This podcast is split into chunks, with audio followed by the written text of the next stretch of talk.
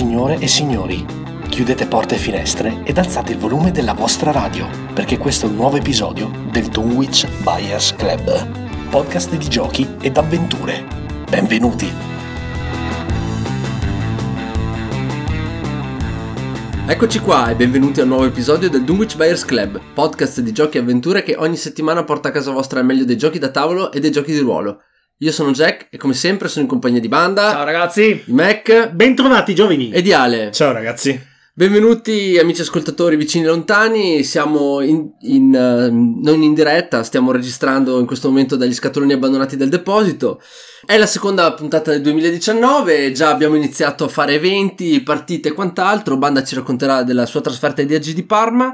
Vedremo un sacco di giochi, un sacco di curiosità. Andremo a scavare nel passato grazie a un nuovo eh, Patreon Marco Garlaschini.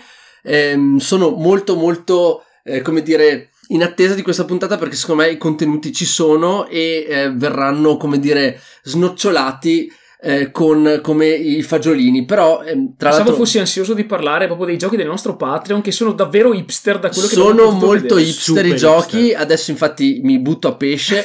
Tra l'altro, volevo dire, ragazzi, attenzione perché l'intervento di Mac è un intervento molto particolare. eh, perché è la prima volta che facciamo un- un- praticamente un libro. Parlerà, Esatto. parlerà in tedesco? Sai che me ha No. studiato tedesco alle superiori? Sì, ma non credo No. sia necessario in Non questo ha- no, alle frangente. superiori era alle medie comunque. Ah, ok. Era le medie. No. Ogni volta rido perché ripenso sempre alle avventure universitarie Eh, di sì. Mac. Tra però- l'altro le, le medie, anche le superiori sono medie, medie inferiori e medie superiori. Però, Quindi tecnicamente, Grazie, Ale. Tecnicamente- non è sbagliato quello che ha detto Banda. Bene. va Eh, allora, torniamo un attimo sul seminato, ragazzi. Vai, cosa vai. dite? Dunque, è il momento di Marco Garlaschini. Come sapete, eh, noi abbiamo una sempre più nutrita community di Patreon, eh, persone che eh, ci ascoltano e ci supportano ogni mese con una piccola donazione mensile. E ci sopportano. e ci sopportano. per chi di loro ha sostenuto un ehm, pledge da 5 dollari, eh, ricaviamo uno spazio personalizzato con giochi scelti dal- dal, ehm, dall'ascoltatore stesso. Ovviamente, ragazzi, questo può essere anche eh, un eh, momento di curiosità e di scoperta anche per chi come anche per chi ci segue senza fare Patreon o per gli altri Patreon, eccetera. E credo che oggi nutriremo grande curiosità e grande scoperta. Grandissima scoperta grazie a Marco Garlaschini, un, giocat- un giocatore di lunghissima data. Marco ha 37 anni ed è l'ultimo di questi Patreon da 5 dollari a cui dedichiamo uno spazio personalizzato. Come funziona? Eh, ogni Patreon da 5 dollari eh, può darci fino a 3 titoli eh, che sono i suoi preferiti e 3 titoli che lui detesta completamente. Dopodiché si scontrerà col giudizio insindacabile e col, mento- e col commento salace eh, del Dunwich Bears Club. Nel caso di Marco, però, abbiamo avuto, come dire, qualche piccolo problema. Perché lui. Per diciamo- usare un eufemismo direi, Allora, eh, Jack? Marco, eh, solitamente su, diciamo, sei giochi, 3-4 li abbiamo fatti e riusciamo a, eh, come dire, dare le nostre impressioni. A dire la eccetera. nostra. Esatto. Nel caso di Marco, abbiamo totalizzato un fantastico 1 su 6. Bravo Eh. Marco, hai vinto il titolo di eh, Patreon più Ti hipster sei, guadagnato, ever. ti sei guadagnato il tag di il sabotatore. il sabotatore. Però è successo che sostanzialmente siamo andati comunque a studiarci i giochi, abbiamo visto un po' di gameplay, abbiamo comunque eh, con Ale abbiamo eh, fatto un po' di ricerca e devo dire che alcuni dei giochi che ha portato eh, Marco sono veramente veramente interessanti e alcune sono anche perle abbastanza nascoste. Eh, io partirei eh, a tra- ultima postilla prima di iniziare con Marco. Marco ha dato quattro in realtà preferiti e Ok. due che proprio non Vabbè, riesce a giocare. vabbè, dai. Quindi alla fine il se- Sempre numero è sei. sempre 6, eccetera. Poi anche ci piacciono i buoni sentimenti, quindi va bene così. Allora, eh, partiamo dal È primo... uno che vede il bicchiere mezzo pieno nel, nel mondo dei giochi da tavola. dai. Assolutamente. Tra l'altro, eh, il buon Marco ehm, scrive per quanto riguarda il primo gioco, c'è scritto un piccolo commento anche suo che noi ovviamente siamo ben contenti di leggere. E andiamo con il primo gioco tra i suoi preferiti che è Everdell, gioco più recente, il- di gran lunga il più famo- direi il più famoso di famoso. quelli che ha il meno hipster, il meno hipster così. di quelli che ha scelto. Infatti mi stupisce. E scrive: Uscito da poco, ma mi ha letteralmente stregato. Un po' perché mi ricorda Race for the Galaxy, che ho giocato tantissimo alla sua uscita. Parentesi. Anche io faccio un po' parte della polizia di Race for the Galaxy. Quelli, che, Mac. inse- quelli che inseguono banda da tempo. Race for the Galaxy. Mm, Ecco. bello, bello, eh. E poi Era scrive... di tempo che non lo Eh, facevamo. sì. Eh sì, e Però poi- per rispondere Assist perfetto. è sempre giusto. E poi scrive: In più è un buon piazzamento lavoratori. Allora, Ale, tu sei di gran lunga quello che conosce meglio questo prodotto. Hai avuto una storia di amore e odio con Everdale, quindi io ti lascio fare il commento Sì. a, a, Eh, Everdale al era, di Marco. Everdale era entrato nell'elenco dei- di uno dei miei roundup. di Assolutamente, me lo ricordo. Lo aspettavo con ansia, poi è uscito, sono stato un po' scontento per via del prezzo a cui l'hanno lanciato, vabbè. Soprattutto Tante per cose, se non ricordo male. eh, Eh, sì. però l'albero è tanta L'albero. roba. Che eh. costava come una Jaguar Sì, praticamente. sì. Ma eh, comunque da tutte, da mm, tutti i recensori italiani, internazionali, comunque Everdell l'hanno valutato come un ottimo titolo, quantomeno un titolo estremamente appagante, uno di quei titoli in cui tu attraverso il motore di gioco che ti crei e il piazzamento dei lavoratori barra animali eh, che posizioni all'interno della tua piccola città, eh, riesci a fare sempre n cose, quindi eh, da- dal punto di vista proprio del, del piacere di gioco pare sia molto molto valido. Quindi non è solo chiacchiere distintivo, No. cioè non è solo contraddistinto tu da una ricordi- bellissima forma, No. Da una bellissima grafica, cioè c'è anche proprio C'è sostanza. anche sostanza. Ok. Ti ricordi certo, la sì. ressa che c'era per provarlo Eh a essere? bravo, esatto. C'era una coda che superava due stand praticamente. Esatto, e l'abbiamo trovato come uno dei giochi assolutamente più richiesti eh, alla fiera tedesca. Devo dire che eh, purtroppo ci manca ancora la partita per vari motivi. A, ne abbiamo tantissimi altri da provare. E B, eh, non ce l'abbiamo fisicamente, quindi eh, sarebbe bello provarlo. Toccherà perché... andare in prestito quel No, perché sai, se, se- se due indizi fanno una prova, vero, tre indizi fanno due prove, otto indizi No, fanno tre- devo giocare. No, tre indizi non fanno un colpevole. Ah sì? Mm, Tre indizi Ah. fanno una prova. Prosegue così. No, prosegue così. Ecco perché abbiamo fatto così poco a Chronicles of Crime settimana Sono, scorsa. sono allucinato dai vostri sillogismi e di solito sono io che dico cose assurde tipo questa. È vero. Cui Ma sono, immaginate. sono i 30 secondi di trasmissione più Esatto. strani. esatto. Due indizi. Devo dire che la puntata è iniziata in un tono surreale. E, e a proposito di surrealismo, vado con il, tit- il secondo titolo scelto da Marco, che si chiama, attenzione, seguitemi, Hermagor, un titolo del 2006. Potrebbe essere uno dei, un nome dei miei personaggi di World of Warcraft. Assolutamente. Esatto, Allora, Hermagor, Marco scrive, gioiello senza tempo. Classico commento hipsterissimo. Se dovessimo fare una versione deluxe a 200 euro, la comprerei immediatamente. Un gioco diviso in due parti. La fase, mercato da la fase mercato sa essere estremamente cattiva ma appagante, mentre la parte di consegna su mappa richiede di ottimizzare alla perfezione quanto raccolto nella prima parte. Se non l'avete mai giocato, fatelo, punto esclamativo. Quindi è un pick up and delivery. Parliamo di un pick up and Allora, delivery. banda, guarda, io ti dico, ehm, ti snocciolo due velocissime nozioni su Ermagor che ho preso grazie proprio al nostro amico Marco. È un, autore- è un gioco del 2006, l'autore si chiama Emanuele Ornella. Quindi italiano? Sì, ma il gioco non è mai uscito in italiano, è uscito eh, tra gli editori più grossi che l'hanno pubblicato, è stato per esempio Rio Grande Games. Probabilità che eh, l'autore Io sia non- parente del nostro Patreon? non so, Ornella Garlaschini, Esatto. non so. Dopo vado a controllare sui Ecco. cogno- su, su surname origin. Ecco. Ok. Ehm, eh, Ornella è autore anche di Oltremare e Il Principe. Io avevo sentito nominare solo Il, Il Principe. principe, esatto. Eh, è una, mm, il- la mappa consiste in una mappa di questo regno fantasy che si chiama La eh, mappa consiste in una mappa, eh. Questo- sì, scusate, il tabellone consiste in una mappa con al centro la città di Ermagor. E tra l'altro il eh, gioco l'avevo erroneamente do- denominato come gioco spagnolo perché la settimana scorsa, quando parlavo di Iberia, avevo in mente la mappa di Ermagor che mi stavo già guardando e mi sembrava più o meno la stessa C'era cosa. una sovrapposizione. Mi sembrava la Spagna. Assurda. Quindi ok. no, ragazzi, scusatemi, ho errata da parte Posso mia. dire che comunque l'immagine che ci hai mostrato prima effettivamente un po' la Spagna la ricorda. Sì, eh. nei toni di colore. Per Allora, il resto, no, anche nella forma. Allora, io devo dire, ragazzi, Ermagor è il gioco che dopo l'inarrivabile Glamour, secondo me si aggiudica il titolo di brutto ma buono. Allora, perché è onestamente inguardabile, cioè per gli standard attuali, se voi andate a controllare la scheda di Ermagor, vedete che è un gioco invecchiato, Sì, sì. invecchiatissimo dal punto di vista proprio eh, materico, dal punto di vista del, del, um, del graphic design e di tutto il progetto. È proprio un gioco che nel 2006 poteva avere il suo mercato, adesso non sarebbe cagato neanche dai postini. Cioè, è una roba probabilmente Indegna. indegna. Con tutto rispetto per con tutto questo, naturalmente. Ovviamente, ehm, Marco, infatti, fa, ha fatto una postilla, ha detto ci vorrebbe la versione deluxe che comprerei subito. Perché? Perché onestamente devo dire che questo gioco è il classico German molto stretto, molto dritto, cioè mh, con poche eh, possibilità di eh, sbagliarsi, eccetera. Che secondo me gira da Dio, da subito, perché si compone di questa doppia meccanica prima del mercato, su cui tu cerchi di accaparrarti le merci eh, a discapito degli altri, e poi della consegna e della creazione di un network di eh, compravendita all'interno di questa mappa fantasy.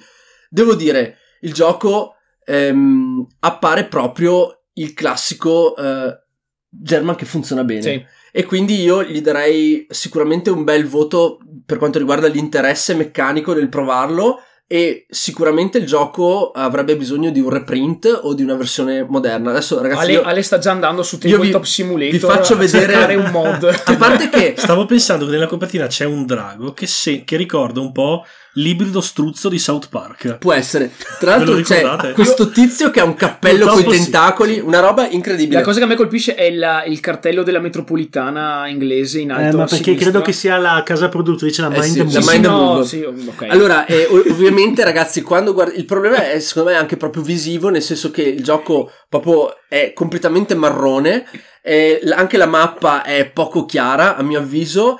Eh, però ripeto, eh, è una chicca molto hipster che secondo me andrebbe rivalutata. Se avete eh, un gaming club vicino a casa con una montagna di giochi che li dà un po', perché ragazzi, 13 anni sono veramente un'era Beh, geologica. posso dire, il tabellone in realtà mi ricorda molto quello di eh, no, Colonial Twilight dei coin, Ale. Ah, sì, e, c'è, vero. e l'altro, aspetta, è a Distant Plane. Mm, ma che primizia! Eh, sì, beh, No, eh, in realtà- quelli, in realtà- cioè, in realtà, realtà complimento. perché in alcune foto effettivamente lo vedi fotografato in alta risoluzione ed effettivamente come brillantezza di colori, però toni sul marrone e ocra, ricorda molto il tabellone di Fran- Distant francamente Plane. io non lo trovo assolutamente indegno. Marrone, Ma ocra, devo grigio. essere No, no, vabbè, eh, Io cioè- non riesco a guardarlo. Poi, se tu, Mac, eh, mi dici, tra l'altro, Il marrone è il colore non mi, preferito sembra, di Mac. non mi Jack. sembra così tanto Ah, ho cap- ho capito. non, No, è, è- non no, è vero no, comunque. è vero. No, non è vero. Cioè, mi sono vestito, attenzione, mi sono vestito di toni di terra per anni, cosa che poi ho, ho cambiato, abitudini che poi ho cambiato. volevi somigliare a una talpa. Insomma. Esatto, sì. Ho capito. Comunque, ragazzi, secondo me è tra. Mac the Moon. Devo dire che. Mac the. Tra l'altro, sai che buche avrei fatto? Cioè, gigantesche. Sì, certo. Ci Ragazzi, poteva fare Mi stanno, de- Mac, mi stanno passando delle immagini in testa che vorrei a, a quanto prima ca- cancellare. Facciamo così, eh, devo dire, eh, lo dico, e lo nego, tra i quattro giochi scelti da eh, Marco, secondo me questo è il più interessante.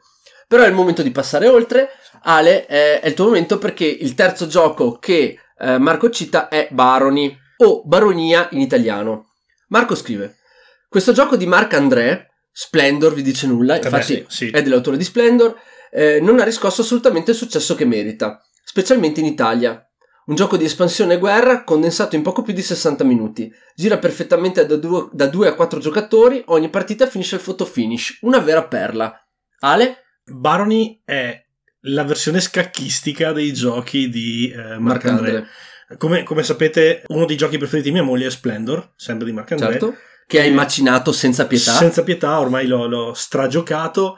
Barony è, il nostro Patreon, Gallaschini, ha indicato che è un gioco di guerra. In realtà, guerra non c'è tantissima guerra, è più un gioco di posizionamento delle proprie forze, perché i giocatori si trovano a dover gestire città, fortezze, cavalieri che vagano per, per la mappa e villaggi. I cavalieri vagano, fondano nuovi villaggi e da lì si crea un motore per cui voi eh, praticamente cercando di catturare territorio fate punti e l'obiettivo se non sbaglio è quello di diventare conte. Allora, il Duca- gioco, Duca Conte, Duca- Mac. il gioco in sé in realtà ha- non è per niente ambientato, è, è- è falsamente tematizzato a livello Ok. medievale per nascondere in realtà un gioco di, eh, di puro piazzamento in- essenzialmente. Quindi, un po' come è già successo per altri titoli di Marc André, Beh, c'è proprio Splendor, questa, esatto, c'è sì. questa assenza di tematica. Eh, la cosa bella, secondo me, è la durata, perché una partita in due, in 20-30 minuti si fa tranquillamente. Quindi è un gioco che è molto veloce, si, si possono fare molte partite. eh, grazie alla distribuzione delle title casuale, bene o male, ogni partita sarà diversa. è eh, una bella declinazione del gioco scacchistico. Devo provarlo. Però, po' freddo come- Se- quello come che l'impressione, l'impressione che ho, anche perché ha soltanto quattro pagine di regolamento, ragazzi, quindi è molto facile. È un, po', è un da popcorn. È un popcorn. Sì, assolutamente. In realtà, popcorn a livello di impararlo. Sì. Poi è il classico easy to learn, hard to master. Master, quindi sì, certo. è un gioco che eh, premia molto chi ha giocato più partite. E contro uno che ha già fatto 5, 10, 15 partite, Difficile avere meglio. esatto, vi assicuro che non avete, non avete regolamenti. speranze. Eh, l'unica cosa è che a me è sembrato un po' freddo. Poi devo intavolarlo per avere Beh, la sai, certezza. poi le esperienze, lui dice ogni partita è finita al, al photo finish, le, le esperienze variano anche tantissimo a seconda dei gruppi di gioco, probabilmente Sicuro. lui è riuscito a trovare un gruppo coeso che ha eh, sviluppato la passione per questo gioco qua e ogni partita gli risultava una super figata. Se poi sono cresciuti assieme, come sempre diciamo nel caso di giochi come questo, Eh, è, può è essere. tutto lì. Molto spesso eh, la Ma fortuna è il bello. La cosa titolo. interessante è che comunque ti mette di fronte a delle scelte anche per- a livello di bloccare il territorio, bloccare i passaggi, ad esempio bloccare le zone montuose perché lì ci può stare soltanto, soltanto una pedina. Cioè, è, è interessante, è Sono sicuramente un interessanti. interessante. sì. Scusate, devo chiederti una cosa, ma ehm, è, reperibile ancora Barney? È ancora reperibile, il prezzo sta fra i 40 e i 50 euro. Ma no, quindi Eh, non è non proprio... proprio no, morbidissimo. Come, non è- come prezzo non è un popcorn. No, come prezzo decisamente no. ehm, sicuramente penso sia possibile trovarlo qualche mercatino oppure in offerta a qualche fiera, perché comunque parliamo di un gioco del 2014, se non Sì. sbaglio. Quindi è possibile che sia in sconto a qualche fiera, però ha un costo notevole, insomma, per quello che Ma sembra. i materiali sono. Cioè, I materiali sono, c'è il- il moltissi- prezzo moltissimi o- token in legno, Ok. ci sono i, i meeple dei cavalieri, ci sono villaggi, fortezze, città, sono tutte quante diverse, quindi hanno del- Mhm. delle forme Bello. diverse, Mhm. quindi è molto variabile a livello di, eh, di materiali, tanto legno, ripeto, tante tile belle spesse, perciò sì, a livello di materiali Sì. sicuramente sì. Eh, tra l'altro Marc Andrea ha fatto anche Majesty, la Cranio Creation, Gioco- altro popcorn sì, che so pro- che a te non, no, non ha, non ha fatto impazzire. Non lo digerisco. Quindi Marc, Marc Andrea un po' croce, un po' delizia Sì, di Ale. sì, eh. sì, sì, sì. Allora, ehm, eh, scusate, faccio un attimo un inciso su Hermagor, che si scrive con la H, quindi H Hermagor. Il gioco comunque eh, lo si può ancora trovare, lo si trova anche usato, eccetera. Quindi se qualcuno volesse approfondire può eh, iniziare a sporcarsi le mani nei vari Compratelo, mercatini. giocatelo, così poi potete infamare direttamente Marco Garlaschini. Marco Garlaschini. Oppure, oppure fargli pat pat sulla spalla e dirgli tu sì che ne sai. L'ultimo gioco segnalato da Marco tra i suoi preferiti è Archipelago, gioco del 2012 che eh, di questo sì di difficilissima reperibilità, veramente arduo da trovare, di Christoph Bellinger ed è un gioco, ragazzi, adesso io vi mostro le componenti e la, la bellezza di questo gioco Wow. è che è sostanzialmente il gioco con più meccaniche attaccate una con l'altra che io abbia mai visto. La cover sembra quella di 8 minuti per un impero. È vero, è vero. Vi dico, ricordo. ragazzi, c'è tutto. C'è l'esplorazione con le tile esagonali. Quindi, quindi la parte di, aspetta, di Century, eh, Easter Wonder o di Ecco. Vanuatu. Ok, Beh, no, no, qui è proprio, è proprio scoperta. Ok, ok. Eh, sfruttamento della popolazione, dei- delle risorse. Tema sempre Piazza- bello, sì, no? sì, sì. Esatto, sempre, tra l'altro, privo assolutamente di eh, criticità a Esatto. parlare di, insomma, di colonialismo. Poi abbiamo la- l'enorme ehm, cer- cerchio. Mi sembra in- il, cartel- il ca- il calderone di Quacksalber. Esatto, e invece qui è dove c'è il piazzamento lavoratori. Poi abbiamo la parte di eh, semi-cooperativa. Sembra Gunshot Clever questa No, quella lì sembra Santa Maria. Esatto, poi abbiamo la parte di ovviamente mercatino delle carte, Eh beh, sì. come, come, come da insomma ogni gioco che si rispetti al mercatino se, delle se carte. presento a Greta dà fuoco al gioco a me, al tavolo e alla stanza in cui eravamo per Poi chiama il telefono Garlaschini e gli dice: Ascolta, e dove vivi? Comunque, ragazzi, allora, questo gioco, allora io segnalo questo gioco perché eh, me lo sono, io l'avevo già sentito nominare, aveva già riscosso il mio interesse, sono andato a ripassarmelo un po'. Allora, ci sono un paio di, c'è una review epica di Shut Up and Sit Down del 2012 quando c'era ancora eh, il vecchio Paul, Ok. non so se qualcuno che segue Shut Up and Tekken. Sit Down Tekken, sì. se lo ricorda. C'era ancora Queen che sembrava straffatto di Ero. E Eh, adesso- non si- adesso è un po' ripulito, Eh, sì, secondo eh, me. sì.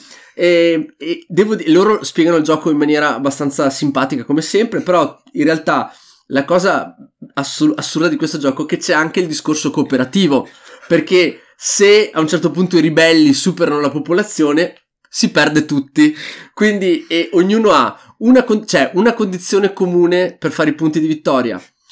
Che tutti conoscono e poi tutti ne hanno una, Una privata, privata. Ah, ok. ma anche quelle degli altri vengono conteggiate alla fine, quindi come intro A tu devi guardare anche Ah, quello che fanno gli ok. altri. E cercare di capire come Quindi ci sono contrastarli. 5 condizioni di vittoria di cui una pubblica. Eh, ci sono tutta la dinamica dei- degli schiavi che vanno in uprising, bisogna tenerli sotto controllo, eccetera. Tutta la dinamica di sfruttamento delle risorse che va in ordine di turno e va a stu- via- va pianif- quindi c'è anche, voglio dire, una, la pianificazione delle a mosse termine, sì. c'è, c'è l'esplorazione, tu metti giù le nuove tile perché all'inizio si parte tutti in una piccola tile fatta solo di oceano e poi le barchette si, es- Si separano si, e separano vanno- e vanno ok. a colonizzare le varie parti che vengono eh, randomizzate naturalmente eh, con una pesca Sì, casuale sì, sì, delle, delle tile. esagonali. C'è, ragazzi, poi c'è ovviamente l'economia.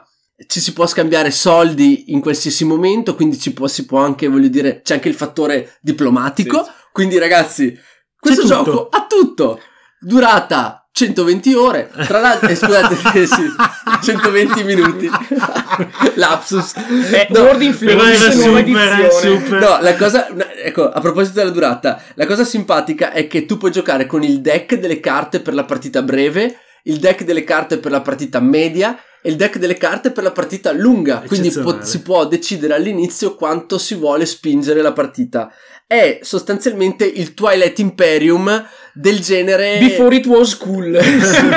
Beh, before neanche tanto perché è, du- è un 2012 e il gioco probabilmente ha avuto un mercato abba- è bellissimo da vedere, questo sì, Per ha- sì, si no, è vede questo sì. ha tutti gli standard di un gioco moderno e devo dire interessantissimo se vi, gio- se vi piacciono i giochi lunghi, epici, in cui c'è da fare, veramente c'è da gestire il proprio piccolo impero con gli altri.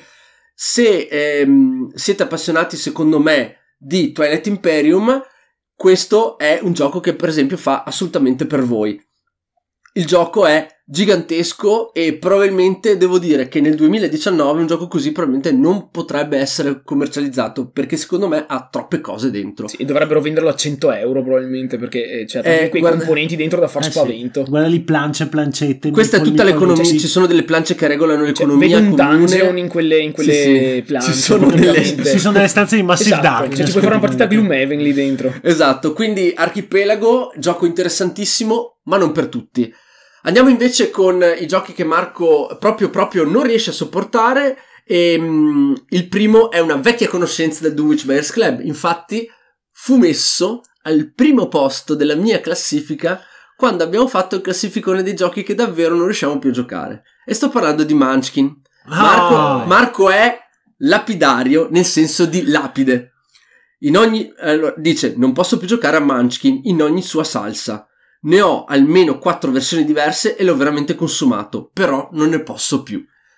Devo dire che non troppo. abbiamo tantissimo da aggiungere a questa cosa. Munchkin è un gioco che sicuramente piace e diverte i ragazzi o le persone che si approcciano da pochissimo al gioco, al gioco da tavolo, scoprono un'esperienza divertente, soprattutto se hanno un background di giochi di ruolo, perché come abbiamo detto mille volte, il grosso di Munchkin è il fatto che ridicolizza L'ironia. Sì, sì, prende sì. per il culo i giocatori di ruolo. Ricordiamo Esatto. che ancora oggi la Steve Jackson Games si regge praticamente Sì, sulla ve- No, no, me- me- in economicamente. un Ah, episodio sì. avevamo portato le statistiche che ci sì, aveva fornito Mastro Caio. Mhm. È E vero, è vero. praticamente eh, sì, l'intera baracca sta su Sta per su Munchkin. grazie a Munchkin Cioè, alle sue ad anni di 2000 distanza vende delle quantità che gli altri giochi da tavolo si, gi- giochi da tavolo si sognano. Esatto, eh, io credo che per Munchkin valga sempre il solito discorso che chi prima arriva meglio alloggia, Munchkin ormai si è costruito il suo territorio all'interno del- della coscienza collettiva dei giocatori ed è una, tra virgolette, tassa da pagare per chi si avvicina a questo mondo. Una partita di Munchkin prima o poi ve la dovete fare.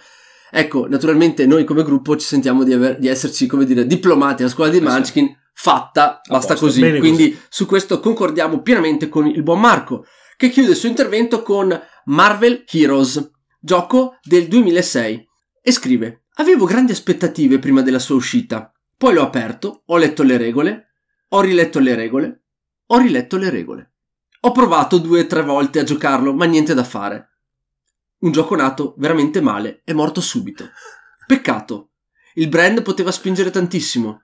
Non lo rivendo solo perché non voglio far male a nessuno. un, Bene, vero, un vero eroe. Quindi, amici Un di, di. Marco, se doveste mai ricevere eh, a Natale un- in regalo Marvel Heroes, Sappiate- sappiate che lui vi odia profondamente. Allora, Marvel Heroes, ragazzi, è un eh, gioco che e in tempi che secondo me soffre di due cose. Uno, che nel 2006 gli standard erano molto più bassi.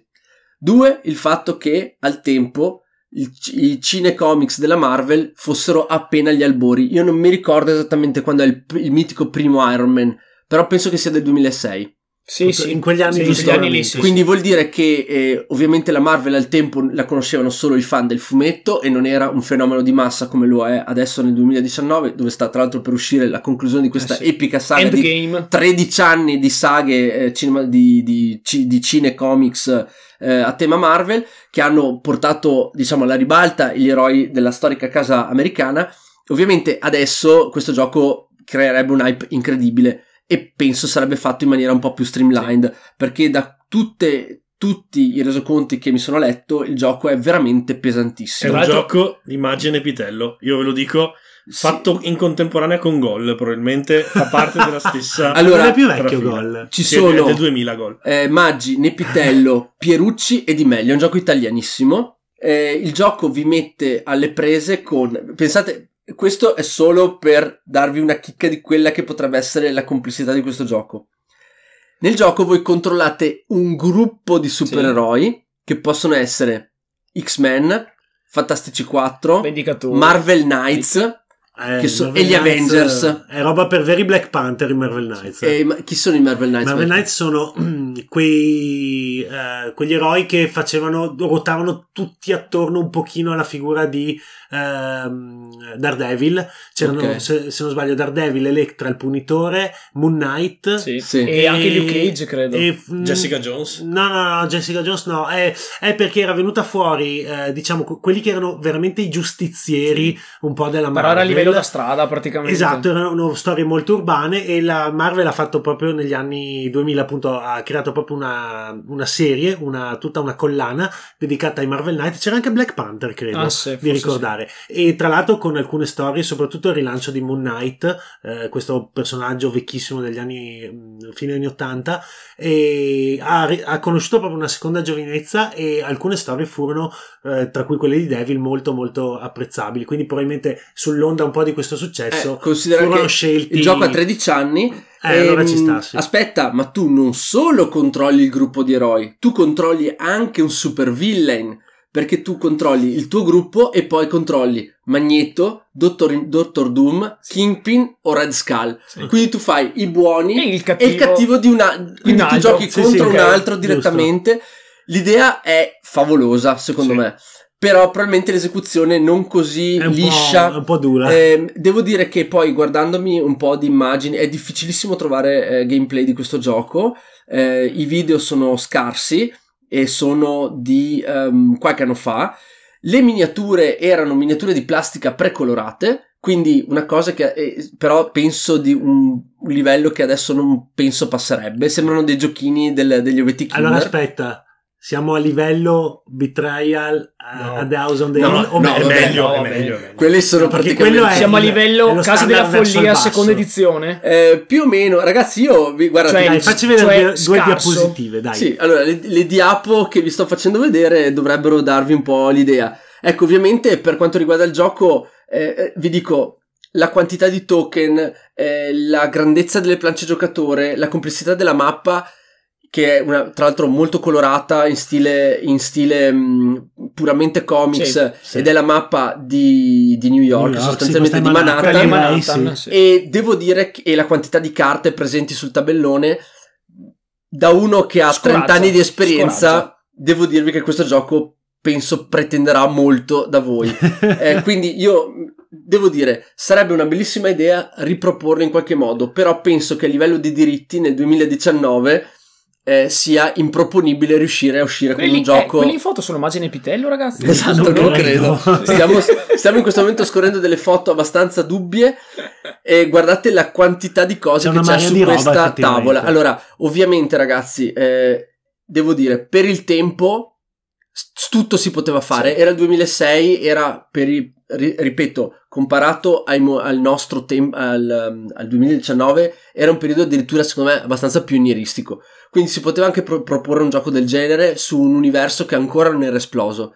probabilmente, ripeto, sarebbe bello provare a fare una versione streamlined Sì. di, questo, di, questo, di questo gioco qua, perché secondo me le idee c'erano, ovviamente essendo anche Magine Pitello dei vulcani da questo punto di vista, e con eh, miniature uniche di, non so, ci sono i Fantastici 4, guardate qua che roba, vedete che ogni squadra ha il suo Sì, sì, colore. beh, gli Avengers sono in verde. Ah, ecco, Vedo- tipo, no, scusate, giusto perché poi si parlava del discorso Vai. Marvel Knights. Vedo che qua i Marvel Knights sono Electra, Sì. Doctor Strange, eh, Spider-Man, Spider-Man e e Daredevil. Daredevil. Quindi ne hai- ecco, ne hai ecco. beccati tipo z- Beh, 0 su 4. Electro, No, non è vero. No, dai, Daredevil, Daredevil Ne ho presi due, ma Però tu mi insegni Mac vari. che in realtà nelle varie, nelle varie formazioni Marvel nel tempo praticamente Entra- entrano tutti entrano ed ed escono tutti, quindi- esattamente. Esatto, Comunque ragazzi. non erano così infami le miniature, devo essere sincero, cioè Sì, oneste. abbastanza oneste. Potremmo Allora, usarle per KDM. No, quello no, però.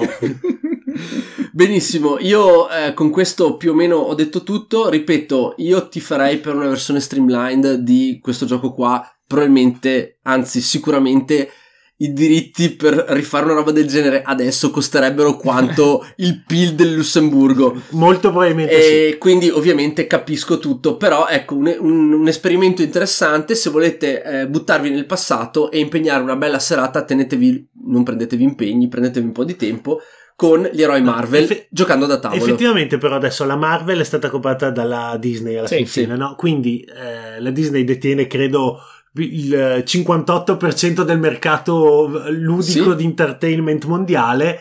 Credo si siano comprati l'Angola e hanno alcune comprato- nazioni Ma del... io non voglio dire, hanno comprato anche la Hasbro, il se non 25% ricordo del deposito è della o Disney. dico una cioè, scemenza. che probabilmente ti hanno comprato anche la cucina, ma non lo sai. le azioni del, le azioni del deposito sono della Comunque Disney. dico, non, vedo, non lo vedo così improbabile, ecco, volendo rilanciare un, un po' il, eh, questo tipo di, di, di, di- di- di cosa che effettivamente, se facciamo caso, a parte l'ultimo, eh, il gioco di Batman, quello uscito su Kickstarter l'anno scorso, Sì. Ale, adesso non mi viene, non mi ricordo il, il titolo preciso, eh, dal punto di vista Marvel, l'ultima cosa che io ricordo che abbia avuto un certo successo e sia stato anche un bel gioco era quello, il deck building che hai Ah, fatto sì, sì, provare sì. tu, no? Eh, c'era, eh, c'era Legendary, eh, Legendary, a, a Marvel Deck Building Game esatto. e poi c'era eh, quello della DC. No, no, io eh, mi riferivo a quello della Marvel perché Legendary poi Encounter, effettivamente l'unica altra cosa che ho visto è stato il, appunto, il gioco di miniature Quello ispirato Batman, a Batman, e, Però io- specificamente a Batman. Sì. eh sì. Io credo che però fare, fare un gioco di carte sia un conto, fare un gioco di Ah, beh, miniature sia tutta sì, un'altra sì, cosa dal punto di vista dei diritti. Certo. Ecco,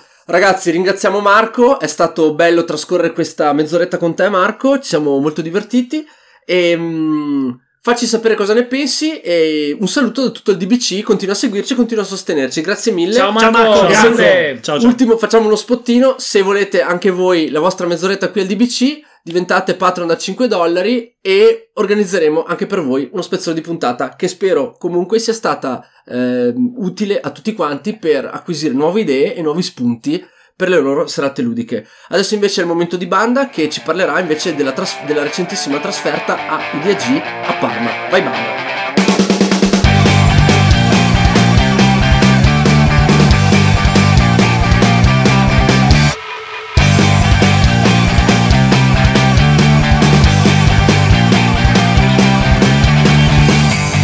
Più che volentieri, caro Jack, in questa puntata di The Hype, infatti, vi parlerò di Idea G. Che cos'è Idea G? È il più importante evento italiano di incontro di autori di giochi da tavolo. Nato nel lontano 2005 a opera di Walter Robert, uno dei più famosi autori italiani di giochi. Solo che nel 2005 dovete immaginare che questo evento fosse organizzato sopra- in una stanza sopra un supermercato di Piossasco, un paesino in provincia di Torino. E in quella stanza c'erano solo 20 persone, tra cui Walter Robert, che fu appunto l'ideatore, e Paolo Mori, che- con cui ho avuto modo di parlare anche ieri. E invece oggi Idea G si è completamente trasformata, tant'è che dal 2007 in poi ha dovuto, per motivi di mole, di adesioni, di, ehm, di numero di prototipi da dimostrare, giocatori, editori che vogliono, che vogliono prendervi parte, si è dovuta spostare in una location che secondo me favorisce anche più quelli che provengono sostanzialmente dal centro-sud Italia. E quindi dal 2017 si è spostata a Parma, a Pontetaro, presso, al Solafano, presso l'Hotel San Marco. Quest'anno, pensate, erano presenti se oltre 180 autori. C'erano 85 tavoli già prenotati e occupati con largo anticipo 85 il sabato e 85 la domenica, quindi a differenza dell'anno scorso in cui ci furono polemiche perché si registrarono praticamente in, in, con un metodo del tipo chi prima arriva meglio alloggia. Eh, mi ricordo eh, 80, eh, 80, tavoli per entrambi i giorni. Quest'anno, per dare ancora più spazio, hanno deciso che chi era il sabato non poteva non fare anche la domenica. domenica. C'erano oltre 20 case editrici presenti, addirittura alcuni internazionali che vengono ovviamente a vedere un po' com'è il livello del game design italiano, certo. fare domande e chiedere. C'erano oltre 100 giocatori registrati, proprio giocatori per, che venivano solo per, solo a provare. for fun, per giocare 350 prodotti, ok, per uno o due giorni, oltre 100, 350 prodotti. E quindi loro, parlando anche con eh, Paolo Mori e con Walter, che, mi hanno, uh, che ho trovato alla reception pochi minuti dopo essere arrivati in compagnia di Giulia e Laura dei For Brains, che salutiamo. Ciao ragazze. Ciao. Ciao. Mi hanno spiegato che alla fine, secondo loro, questo trend a livello numerico non è destinato ad aumentare semplicemente loro hanno cappato probabilmente l'anno mm, scorso. Si è arrivati un po' al Quindi limite. sì, perché per la realtà italiana loro mi hanno detto guarda, noi siamo molto contenti di tutto, però a livello italiano per il momento noi non vediamo un'espansione ulteriore, cioè non intendiamo muoverci da qui o, o, o pensare che questa cosa possa diventare ulteriormente più grande, più grande sì. in futuro. Secondo noi, noi abbiamo raggiunto proprio il cap italiano possibile al momento, anche perché c'è una cosa che ha detto, come mi ha detto giustamente Paolo Mori Idea G ha guadagnato tante cose, ha, guadagnato visibilità, ha, ha, guadagnato anche fama a livello nazionale, a livello internazionale e tutto, però inevitabilmente con la crescita nel tempo ha anche perso la sua dimensione più intima, perché dovete immaginare quella che di confronto quella di, quella di confronto esclusivo tra esperti del settore. Okay. Infatti, mm. se noi siamo in una stanza con 20 persone e bene o male ci conosciamo tutti, confrontare le nostre idee e provare vi- vicendevolmente i, i nostri giochi in due giorni è molto semplice, mentre quando tu hai un pool di 180 autori che on- di cui probabilmente 150 ogni anno cambiano completamente perché è, è appunto una manifestazione, è un, un, evento aperto a tutti, quindi loro dicono guardate che ogni anno noi incontriamo una marea di gente che non conoscevamo dell'anno prima. Questo è un bene, ma anche un male, perché quando si forma un pool fisso di persone che vanno es- a proporre i loro prototipi, che sono già passati per altri idea G, hanno la mentalità già preparata per collaborare in un certo modo, parlare con gli autori esperti in un certo modo e soprattutto hanno le spalle un po' più grosse nel caso ricevano dei rifiuti o comunque nel caso delle critiche loro, serie. Cri- sì, perché certo. è proprio nel decalogo, nello spirito di Idea G, quello di parlare sinceramente con un autore quando il suo prototipo o il suo lavoro proprio sono scarsi, di modo da non farlo da non fargli perdere tempo, non farlo cadere nell'illusione che quel prodotto sia vincente, sì, esatto. ma che attraverso un processo di autocritica personale, spinto magari dalle parole di autori più esperti, e gli possa tornare a casa, magari ovviamente un po' con il cuore infranto, però si me- riparta da dove eh, da dove è cominciata la critica per magari ricostruire dalle fondamenta il proprio progetto, mm, di certo. modo da renderlo un autore migliore, anche perché, ripeto, negli anni da Idea G sono usciti più o meno 25 titoli che poi hanno sfondato nel mercato internazionale, per esempio Kingsburg, eh, per esempio pochi, eh. Wings of War, ma, ma molti altri in realtà. E però dietro a tutti questi 25 diciamo giochi che ce l'hanno fatta così, ce ne sono centinaia che, non, che sostanzialmente non, non, ce l'hanno fatta poi ovviamente anche parlando con Paolo e Walter mi hanno detto guarda che immaginati che tu arrivi qua e perché io gli ho chiesto gli ho detto avete qualcosa da consigliarmi cioè avete qualcuno da cui mandarmi a colpo sicuro per, perché io ieri ero da solo non avendo, eh, non avendo modo di dividermi con un compare mm. di podcast eh, ho detto posso farmi solo giochi da mezz'ora, non posso farmi un gioco da tre ore perché sennò arrivo, mi siedo e dopo torno a casa. E loro sì. mi hanno detto guarda, purtroppo eh, noi non conosciamo tutti, tutti quelli che sono qua perché appunto sono sempre nuovi ogni anno, quindi tu vai e prova a vedere se eh, c'è qualcosa che ti colpisce di più, fatti anche guidare un po' dalle tue sensazioni mi, mi, hanno detto ovviamente se vai da un, un, autore più consolidato sicuramente avrai modo di provare dei prototipi più avanzati, più avanzati. Sì. Gra- devo dire la verità che eh, loro due la domenica non avevano i loro giochi al tavolo anche perché erano lì a organizzare il giorno prima c'era per esempio Daniele Tascini se non erro mm. e c'era anche Danilo Sabia e però il sabato io non c'ero per cui non ho potuto, non ho potuto approfittare della loro presenza. La domenica Quindi mi sono proprio lasciato completamente guidare dal, dal, dal fatto della durata dei giochi Certo. e mi sono in parte fatto che guidare da Roberto Pestrin che mi ha proprio Roberto. praticamente adottato, cioè visto che ero lì non sapevo dove andare, mi ha detto guarda ti porto io, ti faccio provare eccetera, tra l'altro mi ha rifatto provare il suo gioco di Ghost in the Shell che Ah, provavamo ok. a Padova, A Padova, l'anno, sì, l'anno scorso. scorso. adesso gli ha fatto il- il- sostanzialmente il gioco è rimasto Mhm. quello e mi ha raccontato un po' i retroscena legati al fatto perché io gli ho detto ma com'è che hai sto gioco di Ghost in the Shell? Eh perché l'Acmon quando è uscito praticamente il film di Ghost in the Shell mi Mhm. aveva chiesto di sviluppare sul- sulla spinta del film un gioco di carte su Ghost in the Shell, io gliel'ho fatto, solo che poi il film non è andato particolarmente bene, allora questo progetto è stato accantonato. Io però questo gioco ce l'ho lì e lo si può adattare ad altri setting. Certo, sì. Però siccome a me piaceva molto la meccanica con cui lui costruiva un palazzo con mazzi di poche carte, Mhm. poi tu con i personaggi di Ghost in the Shell andavi Vai dentro a fare a scavengiarli, a sì. scavengare, a cercare gli ostaggi, eccetera.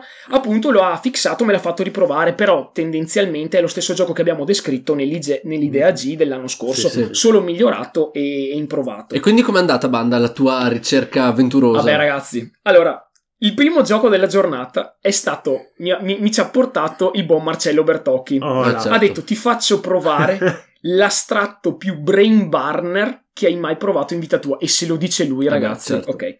Questo gioco di Enrico Gandolfo, il bello è che non c'era Enrico Gandolfo al tavolo. Io non l'ho mai incontrato perché Marcello fa te lo spiego io. Perché Figurati, si è buttato a pesce. questo- io sono innamorato di questo gioco. Praticamente si chiama Before Big Bang. È un gioco in cui praticamente ogni giocatore ha delle pedine che devono incrociarsi, è un cooperativo astratto, ok? Ok. Che devono sormontare quelle con lo stesso simbolo dell'avversario all'interno di una griglia, solo che funziona così.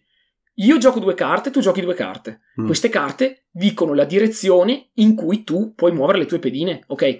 Il punto è che al centro c'è un token demone. Quindi tutti i movimenti che i due giocatori hanno fatto fare alle loro pedine li fa anche il demone. Ah, e se il ok. demone ok. per qualche motivo esce dal Aiuto. bordo o tocca un ostacolo o, O- ti mangia una pedina, Morti. distrutta la, la carta, la Ok. pe- cioè morti, ok? Quindi è di una difficoltà incredibile, richiede un livello di calcolo. Lui ne era innamorato, io devo dire la verità, mi sono divertito a fare tre turni, dopo avevo il sangue che mi colava dalle orecchie, però in bocca al lupo Enrico per, per pu- la pubblicazione. Poi ovviamente ho trovato il mitico Andrea Mezzotto, l'autore Eh, di Crystal beh. Clans. Eh. Grande E fan. E era lì ricordiamo, fa. ricordiamo, Christian Clans è finito addirittura Eh sì. nella tua top 10 di Eh sì. fine anno. E mi fa, banda, oh, gli ho detto che cosa porti qua? No, gli ho detto, scusa Andrea, ma cosa porti qua G? Mi fa, un card game uno contro uno. Mi Ah, chiedono beh. solo di fare questi e io li faccio. E beh, finché li vendi, È una specie di fabbrichetta di Cioè, giochi di Ho carte. detto, top, sediamoci, giochiamo. E lui ha portato questo gioco che si chiama, scusate, ora vi trovo il nome perché è un nome un po' particolare, ed era ambientato al momento nell'universo di Dune. Si chiamava Canly Uh, wow. The House Wars. Lui usava praticamente i Decados e a me ha dato gli Atreides. Mhm. Ok, sostanzialmente lui è partito Gli dalla base. Harkonnen, no, i Decados. No, scusami, sì, lui usava gli Arconnen e io usavo, e io usavo gli Atreides. Atreides. E lui è partito dalla meccanica di Legend of the Five Rings, ok? In pratica tu hai sei slot di carte, le metti giù e le usi. Puoi attaccare, difenderti, eccetera. Però cosa succede? Che ogni turno, tassativamente, tutte le carte slittano a destra. Quindi la prima che è a Mm. destra va fuori dal gioco. In proprio pratica, fuori dal sì, gioco. per cui se tu cali una carta nel sesto slot, lei rimane in gioco, slot, lei rimane in gioco 5 turni. Sì. Mentre se tu la cali nel primo, la usi e poi sai che va via a fine turno. Ok. E c'è anche la meccanica dell'onore, cioè tu recuperi onore, insomma, il primo che arriva a 6 punti onore vince. Ovviamente è molto in fase prototipale, però il fatto di Dune me l'ha reso super, Eh beh, super su Piazza piacevole. Core. Eh. Esatto. Poi, e qui vi ho portato ragazzi da far vedere questa cosa, Sì. ho potuto provare Jaggers Fallout della Despina, scusate, Sì. della eh, Despina Technology. Io quando ho visto sta roba ho detto ragazzi ma questo è un prodotto praticamente finito, cioè loro avevano già il packaging de- fatto, già il prezzo ipotetico a cui venderlo e avevano tutto il materiale che era già pronto per eh, il dettaglio insomma. Si tratta di un gioco di schicchere ambientato probabilmente in un universo post-atomico anche se la grafica dei gettoni Beh, c'è un Ricorda tipo qua che si molto- chiama Gonzo. sì, mi ricorda molto Skulls, perché Sì, sembrano sì, delle calavere messicane, ok? Cosa succede? Ogni giocatore compone una squadra di tre gettoni, che possono essere di dimensione piccola, media o grande. C'è un attaccante e c'è un difensore, quindi c'è una sola porta. Scopo dell'attaccante è quello di, centra- di fare gol, quello del difensore è quello di non farsi fare gol. Cosa succede però? Che ogni volta che un giocatore fa gol, acquisisce dei punti gloria, no? Che voi spendete e ognuno dei vostri gettoni ha un nome, una storia e ha dei poteri speciali che si sbloccano con i punti gloria. Certo. Perché questo gioco è accompagnato da un'app. L'app vi aiuta, come nel fantacalcio, a fare Ah. la vostra squadra, a tenere traccia dell'esperienza, degli Sì. inning che passano, perché una partita dura 9 inning. Ma è un gioco, ragazzi, la bellezza di questo gioco è che voi potete giocarlo in qualunque superficie. Tavolo della cucina, Mm. tavolino piccolo. Semplicemente mettete i gettoni a triangolo e giocate. Qual è l'unica regola del gioco? È che per l'attaccante, per segnare, ogni volta che colpisce un gettone, questo gettone deve tassativamente passare in mezzo agli altri due. Beh, è il il vecchio Ah, gioco esatto. della- delle deve- monetine. e sì, bisogna ovviamente cambiare, come si può dire, Ogni volta il, il, il gettone la che colpisce. coppia, sì, Se certo. sbagli, eh, ci si inverte, tu vai in difesa e l'altro va in Sì, attacco. sì, e la meccanica è Esatto. quella classica delle- dei giochini fatti con le monetine e con la, con la porta fatta con le i due i due mignoli e l'indice a fare Esatto, il portiere esatto. lo sto facendo in questo momento a favore dei miei compagni È, eccolo è qua inquietantissimo, Eh sì, ragazzi. so, eccolo Come si suol dire, che Comunque- Jack, che giochi figli della guerra. Comunque guardate, Sì. guardate la qualità dei materiali. E io tant'è che gli ho chiesto, ma ragazzi, No, volete, infatti, volete fare, volete fare un Kickstarter? Perché lo davo già per scontato, cioè hanno l'app, hanno il materiale e tutto. E loro mi hanno detto, ma ci stiamo pensando, vediamo. Insomma, se per caso su Kickstarter doveste vedere un gioco che si chiama Jaggers Fallout, sappiate che è di questo team di ragazzi che è venuto da Idea G. Altro gioco che ho potuto provare, questo è targato for Brains for Games ed è a questo do il premio idea geniale della giornata, perché in realtà era un'architettura di gioco più che ancora un gioco completo. certo Funzionava così, si chiamava World Venture ed era tutto basato sull'enigmistica del crucipuzzle. Il Mm. crucipuzzle è praticamente quel quadrato che ha all'interno una marea di lettere e voi dovete trovare le parole nascoste. Loro hanno fatto un gioco narrativo. In pratica voi vi svegliate su una spiaggia e da lì in poi tipo Discover vivete delle Mm. avventure, vi muovete, incontrate persone in quest'isola sperduta, e la vostra vita viene messa in pericolo, vi vengono date delle scelte binarie e ogni volta che c'è un enigma da risolvere per andare avanti vi viene messo davanti un crucipuzzle e voi dovete trovare la soluzione dell'enigma nel crucipuzzle. crucipuzzle. Solo che Jonathan è pazzo, cioè, nel senso, io non so quanto tempo ci abbia messo a fare sta roba, perché Sì.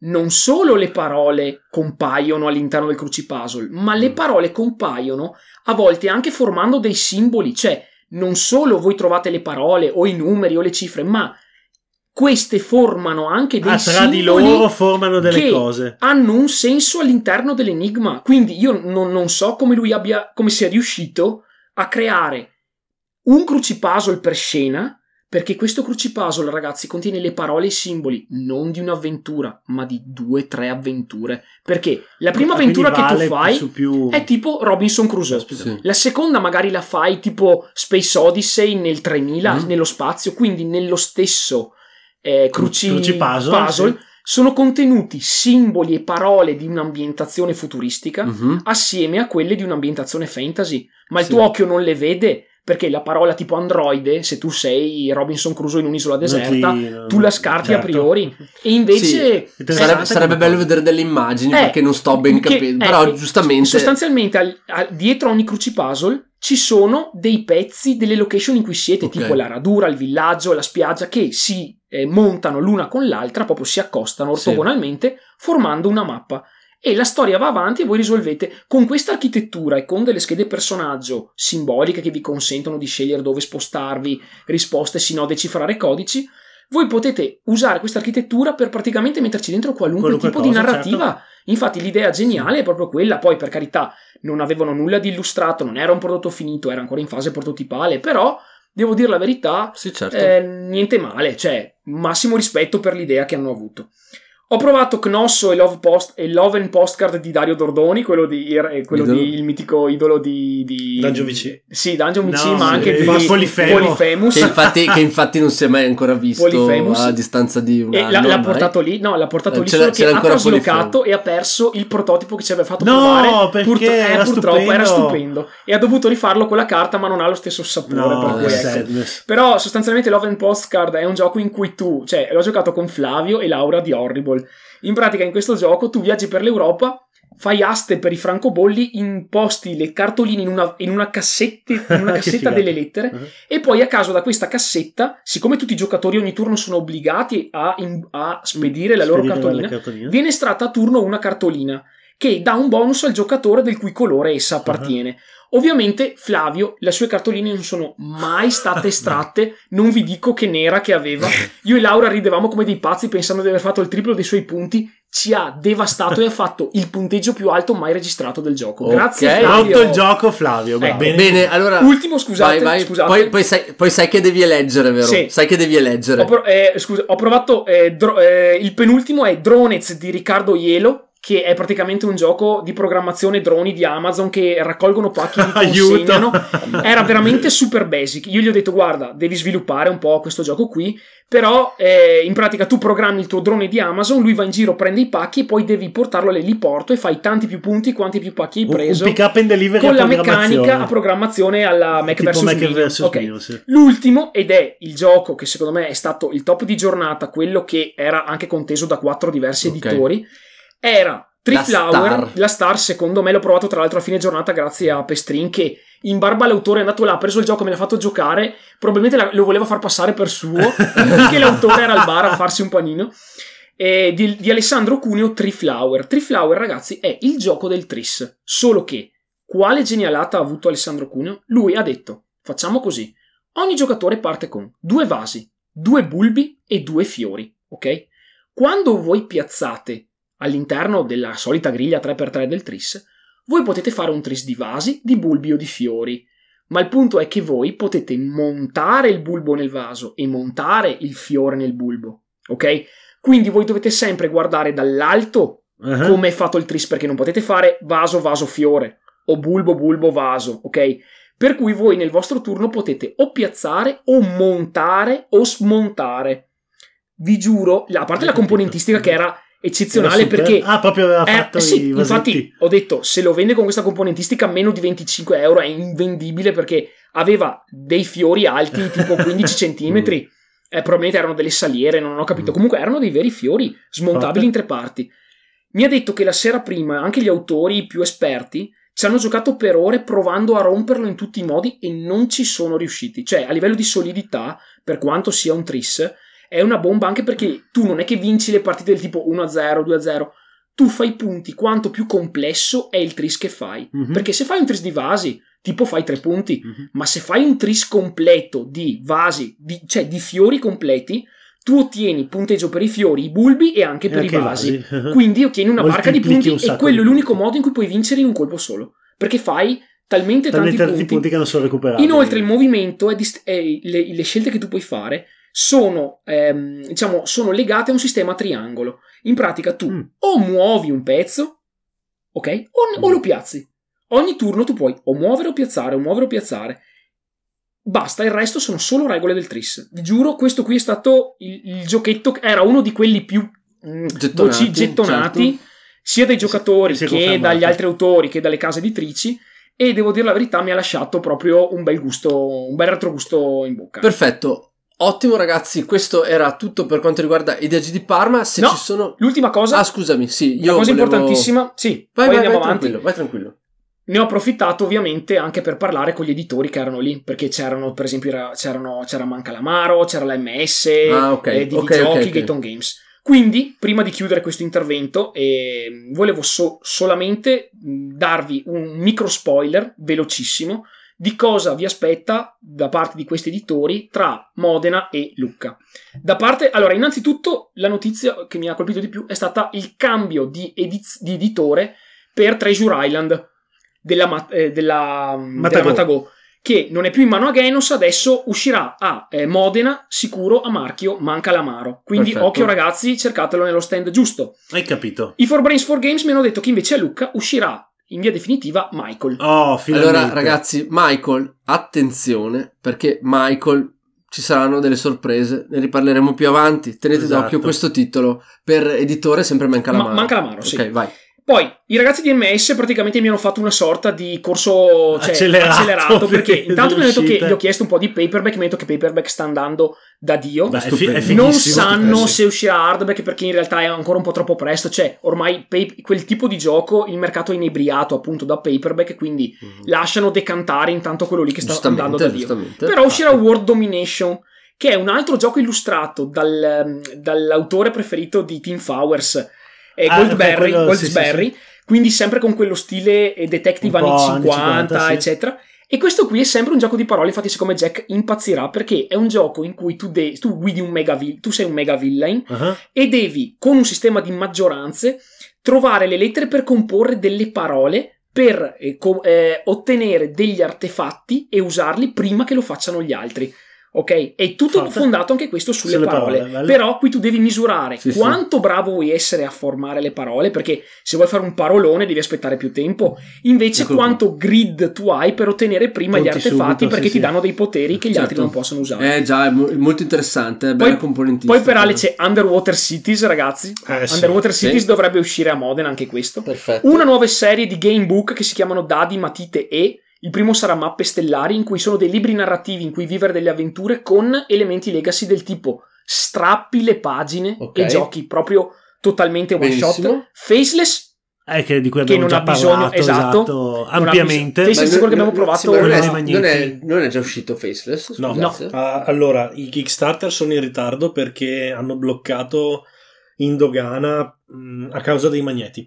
Eh, I Ah, magneti ok. contenuti nelle scatole hanno, No, ca- hanno causato Eh, Questo mondo ma ce che ne priva no, infatti io- oh, c'era- era presente anche Marta- Assassin. Chuck Assassin, Sì, scusate, ha un cognome un po' difficile.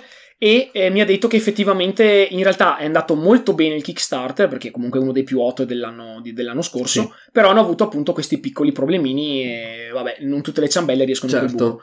E il poi gioco abbiamo, comunque è fighissimo. abbiamo sì, sì. Fugitive, sempre di Team Forward, che qui Bellissimo. al da Dunish Buyers Club abbiamo sfondato l'anno scorso. Invece, per quanto riguarda Gaton Games, abbiamo Rolling Branch, che Jack sta aspettando come il giorno di Natale.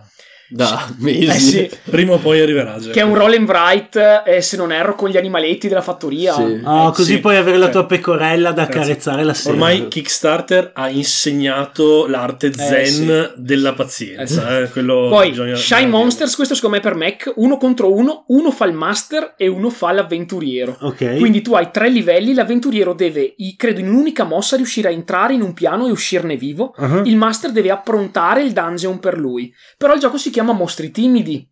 Quindi ci deve essere una meccanica Ok. molto particolare con Shy cui, Monsters, con cui si interagisce con i mostri. Bene, bene, stiamo Poi c'è vedere. ok. eh, Seven, che è praticamente una sorta di memory con, le- con un mazzo di tarocchi, però non è banale come il memory. In realtà c'è tutto un meccanismo che lega le carte dei giocatori tra loro per far punti. Cioè la, base, la meccanica base è quella del Quella memory, memory, sì. ma il gioco è molto più interessante. E poi c'è Gorio, che è sempre un gioco, questo è per Jack, è un gioco investigativo uno contro uno, in cui sostanzialmente non c'è niente di aleatorio. Cioè, tutto ciò che fa il, il- il killer, ok?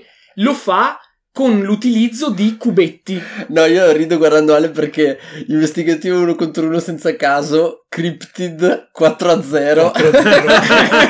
Severissimo, Vabbè, ma io- ma no, giustissimo. non ho mica capito come ho fatto a fare quattro partite a quel, a quel io. gioco lì. Vabbè, andiamo avanti. Ecco, sì. questo qui quindi tenetelo d'occhio, si chiama Gorio. Sì. Poi la Pendragon invece esce con Expanse di Expanse, questo per te Eh Mac. sì, eh sì, eh Poi sì. c'è Kodama, che era un gioco che avevamo visto a Essen, ma che non Kodama, avevamo... Kodama è è fighissimo, stupendo, ragazzi. È un gioco Con la K? stupendo. Certo. Sì. Devi costruire quest'albero di carte. Esatto. Ci sono tutti gli spiritelli. Non puoi mettere carte che sopra ha più di una carta oppure sopra un elemento dell'albero. E alla fine della partita tu hai questo proprio. Ah, sì, questa sì, costruzione ah, sì. No, è vera- è pazzesca. veramente è un stupendo. gioco meraviglioso. Ecco, eh, Ride, di cui onestamente è l'unico gioco che non ho potuto approfondire per mancanza di tempo. E poi mi hanno, mi hanno confermato che di Sword of Mine, ragazzi, è arrivato la terza tiratura. Sì. Caspita. Terza tiratura per The Sword of Sì. Mine che va a ruba ogni volta. La Horrible invece esce con il secondo Kickstarter appunto di Alone. di Alone, quindi siamo tutti qua in attesa.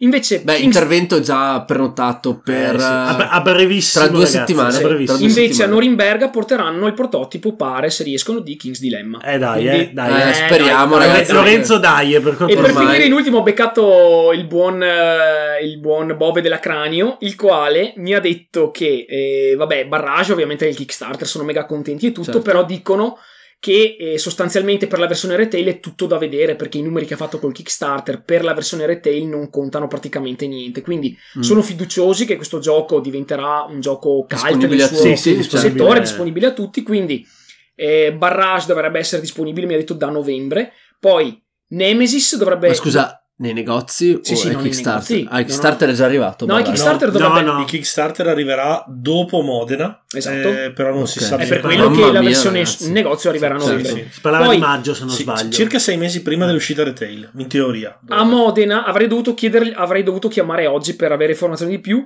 Eh, sicuramente ci, saranno- ci saranno le demo giocabili di Nemesis, ma non Mm. si sa ancora riguardo alla presenza del prodotto. Penso sia questione di giorni, si saprà se c'è oppure no. Sono andati in ritardo per via del fantomatico Eh, capodanno già, cinese. eh, esatto. lì. Poi U-Boat l'hanno Sì. già. eh. E poi Blackout Hong Kong, quello di Fister, che Eh, secondo certo. lui è anche quello lì una bomba. Eh, dovremmo provarlo perché continuano a parlarcene bene. Chiudo salutando Marco e Simona, nostri Patreon, sono i ragazzi che, hanno- che che erano lì presenti e stavano essi stessi facendo provare un loro gioco di carte. Spero vi sia andato tutto bene, ragazzi. Ci hanno fatto un sacco di Ciao ragazzi, grazie del Vi sostegno. salutano tutti Grazie, quanti. Ciao, ragazzi. E sono quelli che mi hanno consigliato Elements ancora tempo fa. Perfetto. Detto Ottimo questo, consiglio. ragazzi, eh, Idea G è stata per me, come l'anno scorso, un'esperienza unica, sicuramente, che voglio fare ogni anno. Ripeto, quella di Parma è la regina di tutte le altre Idea G. Una cosa importante è questa: è possibile che si decida che i partecipanti dell'Idea G di Parma, questo sentivo che ne parlavano, ma era nell'aria, no, dovranno avere nel loro curriculum la presenza ad almeno un'Idea G locale Mm. dall'anno prossimo. Ah, le fan- fanno l'entry level Sì, praticamente. perché- per evitare che eh, Vadano proprio- tutti lì. No, per evitare il quello, che lo- cioè, quello che io chiamo il livello zero, ovvero Ok. che tu, senza aver nemmeno idea di cosa stai facendo, arrivi a idea G, tanto ci vanno tutti. No, perché poi magari arrivi lì, le tue aspettative vengono completamente deluse e tu rimani fregato. Invece, se tu hai già Secondo me- partecipato a un'idea G locale che è molto più piccola, Certo. molto più intima, hai avuto sicuramente anche più modo di far vedere i tuoi prototipi a persone.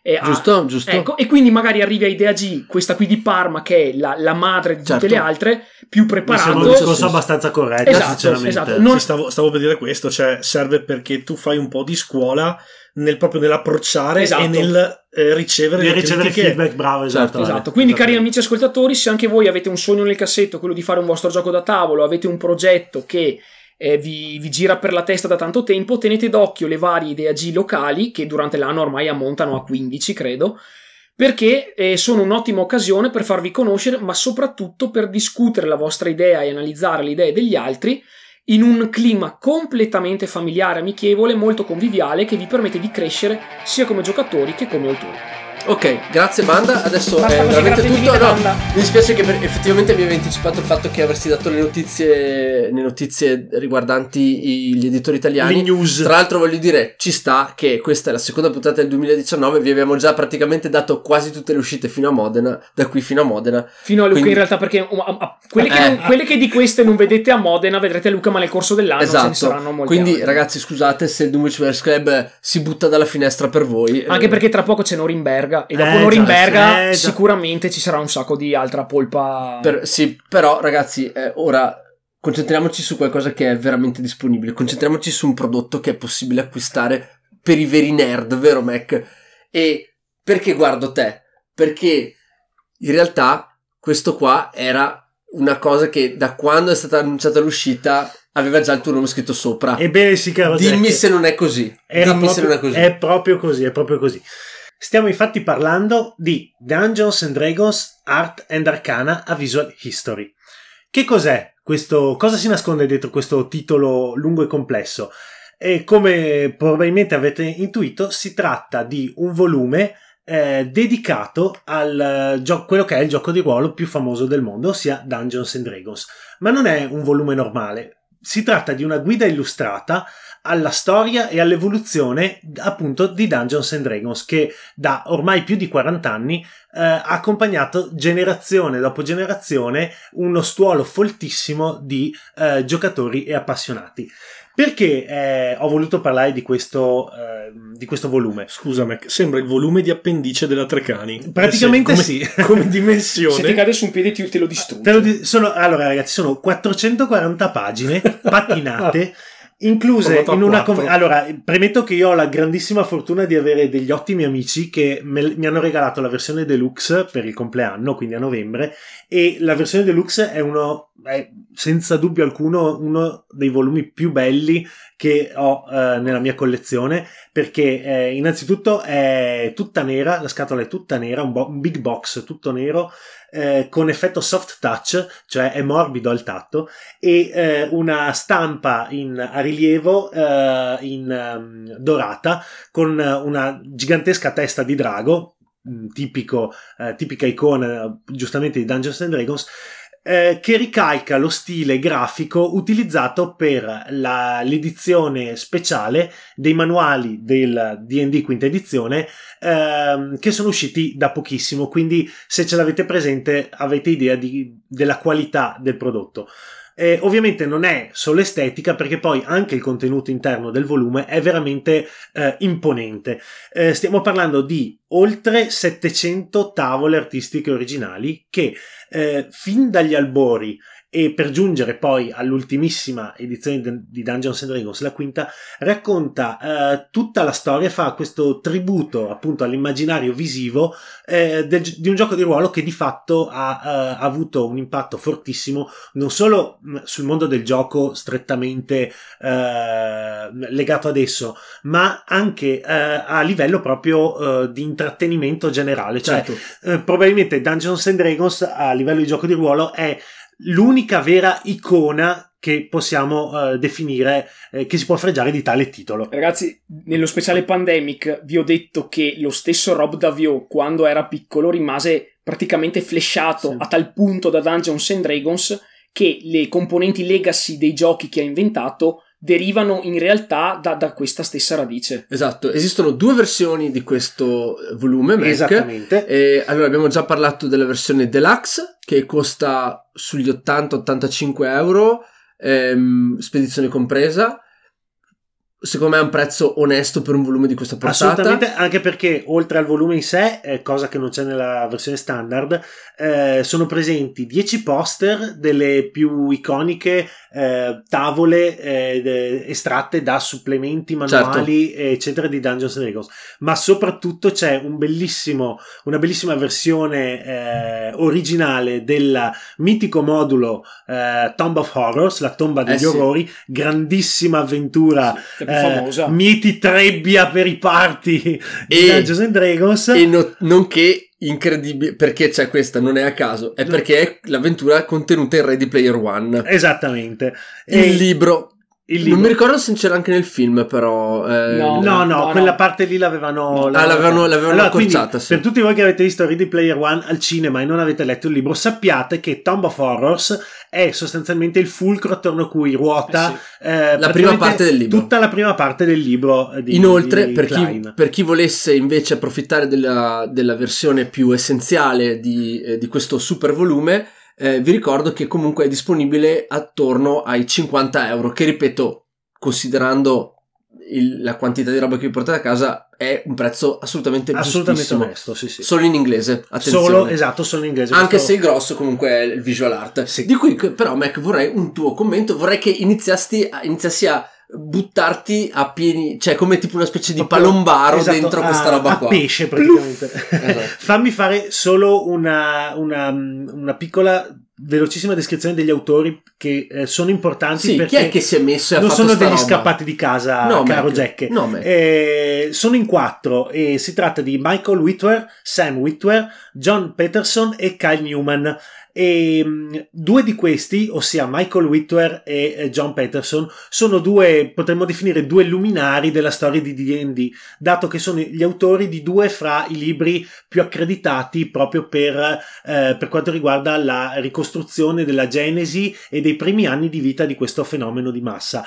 Eh, Michael Whitwer infatti è autore di Empire of the Imagination, eh, Gary Gigax and the Birth of Dungeons and Dragons, mm-hmm. mentre John Peterson è autore di Playing at the World, che è, appunto sono due titoli veramente seminali per chiunque voglia avvicinarsi alla storia di Dungeons and Dragons. Certo. E um, coadiuvati appunto dagli altri due autori, hanno uh, partendo comunque uh, solidamente dalla base eh, estetica, quindi tutto quello che ha contribuito a creare l'immaginario di Dungeons and Dragons, hanno poi sviluppato un percorso eh, descrittivo che eh, ripercorre tutte le fasi della genesi e dello sviluppo delle, ehm, appunto di, di, di, quello che eh, tutto quello che è poi andato a popolare la fantasia di 40 eh, anni di giocatori eh, più diversi fra loro oltretutto. Quindi all'interno di questo, di questo volume cosa troviamo? Innanzitutto troviamo tantissimi, tantissimi schizzi originali eh, delle primissime avventure, dei, dei, primissimi manuali di DD, cose che voglio dire eh, sono quasi eh, infantili per certi versi, soprattutto nella prima parte ne troviamo alcuni veramente bizzarri e, e molto molto naive. E Beh, roba che ha più di 40 anni, eh. Roba che ha più di 40 anni, soprattutto che era eh, stata realizzata al tempo mm. eh, da autori che non erano assolutamente professionisti. Alcuni di loro sono, hanno, come dire, si sono, hanno preso in mano il pennello e la china solo perché erano quelli che eh, facevano meno schifo a disegnare sì, di altri. E, e, probabilmente non avevano nemmeno idea di cosa fosse realmente Dungeons and Dragons. Probabilmente ecco. no, anche se devo dire che da quello che si può intuire in realtà eh, fu proprio questa loro eh, voglia di riuscire a rappresentare questo mondo fantastico e potenzialmente sterminato che era stato creato, eh, a eh, dargli poi delle idee per creare creature tipo il Beholder, mm, tipo certo. il Mind Flyer, cioè mm, ci sono non avevano niente da no, esatto, ci sono delle creature ragazzi che sono strampalate in una maniera che assurda. sono diventate praticamente di culto e sono diventate eh, appunto bestie di culto dei, dei, dei Monster Companion di D&D e che, che, probabilmente chissà da quali eh, serate assurde sono venute fuori. E, e, devo dire che la cosa più bella probabilmente è proprio questa, cioè eh, ripercorrere passo passo tutto quello che è stato veramente eh, il, eh, la genesi di, di, di, di, questo mondo, di questo modo di pensare il gioco che al tempo era ovviamente una, è stato come un cioè un elefante eh, lanciato in corsa in una cristalleria perché ha sconvolto sì, completamente certo. tutti, eh, tutti, i paradigmi. Beh, ha, ha, diciamo che eh, Dungeons Dragons ha formato nella testa di tutti quello che è l'immaginario fantasy, sì. assieme ovviamente secondo me al Signore degli Anelli Beh, sì. e ad altre poche, eh, però ecco se, se fosse l'immaginario fantasy che abbiamo tuttora, secondo me è un 50% Dungeons Dragons, 40% eh, Signore degli Anelli, il resto vari ed eventuali. Secondo me, queste sono le percentuali. Sì. Non so voi, ragazzi. Sì, più, sì, per, beh, per me è più o meno così. No, sì, sì, alla cioè, fine. tuttora, eh. Alla fine lo, il seme è Tolkien e, e, loro hanno evoluto per renderlo giocabile un, quello che, che, Tolkien aveva creato. Perché esatto. a livello di archetipi, cioè, esatto, sì, elfi, nani, orchi, classi, robe così. Sì, loro l'hanno, l'hanno formato e l'hanno reso qualcosa di pop sostanzialmente. Esatto, esatto. Quando secondo me eh, l'opera di Tolkien non lo era proprio no. Eh, al 100%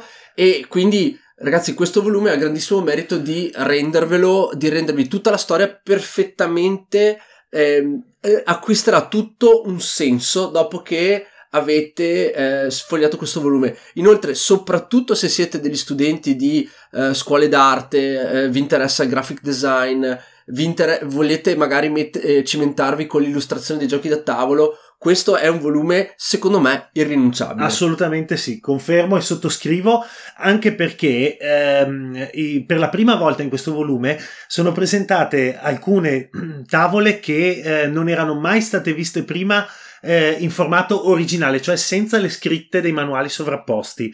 Ci sono proprio dei pezzi che nessuno prima de- che gli autori riuscissero ad ottenerne i diritti eh, aveva visto nella loro forma originale. Infatti leggevo che è stato molto difficile per alcuni pezzi, eh, sono dovuti proprio andare alla caccia da collezionisti privati, convincerli a, farsi, a fargli fare le foto per eh, inserirli nel catalogo in questo volume e è, è, stato proprio un lavoro di amore veramente per, eh, per questo gioco e devo dire che il risultato finale secondo me è comunque splendido.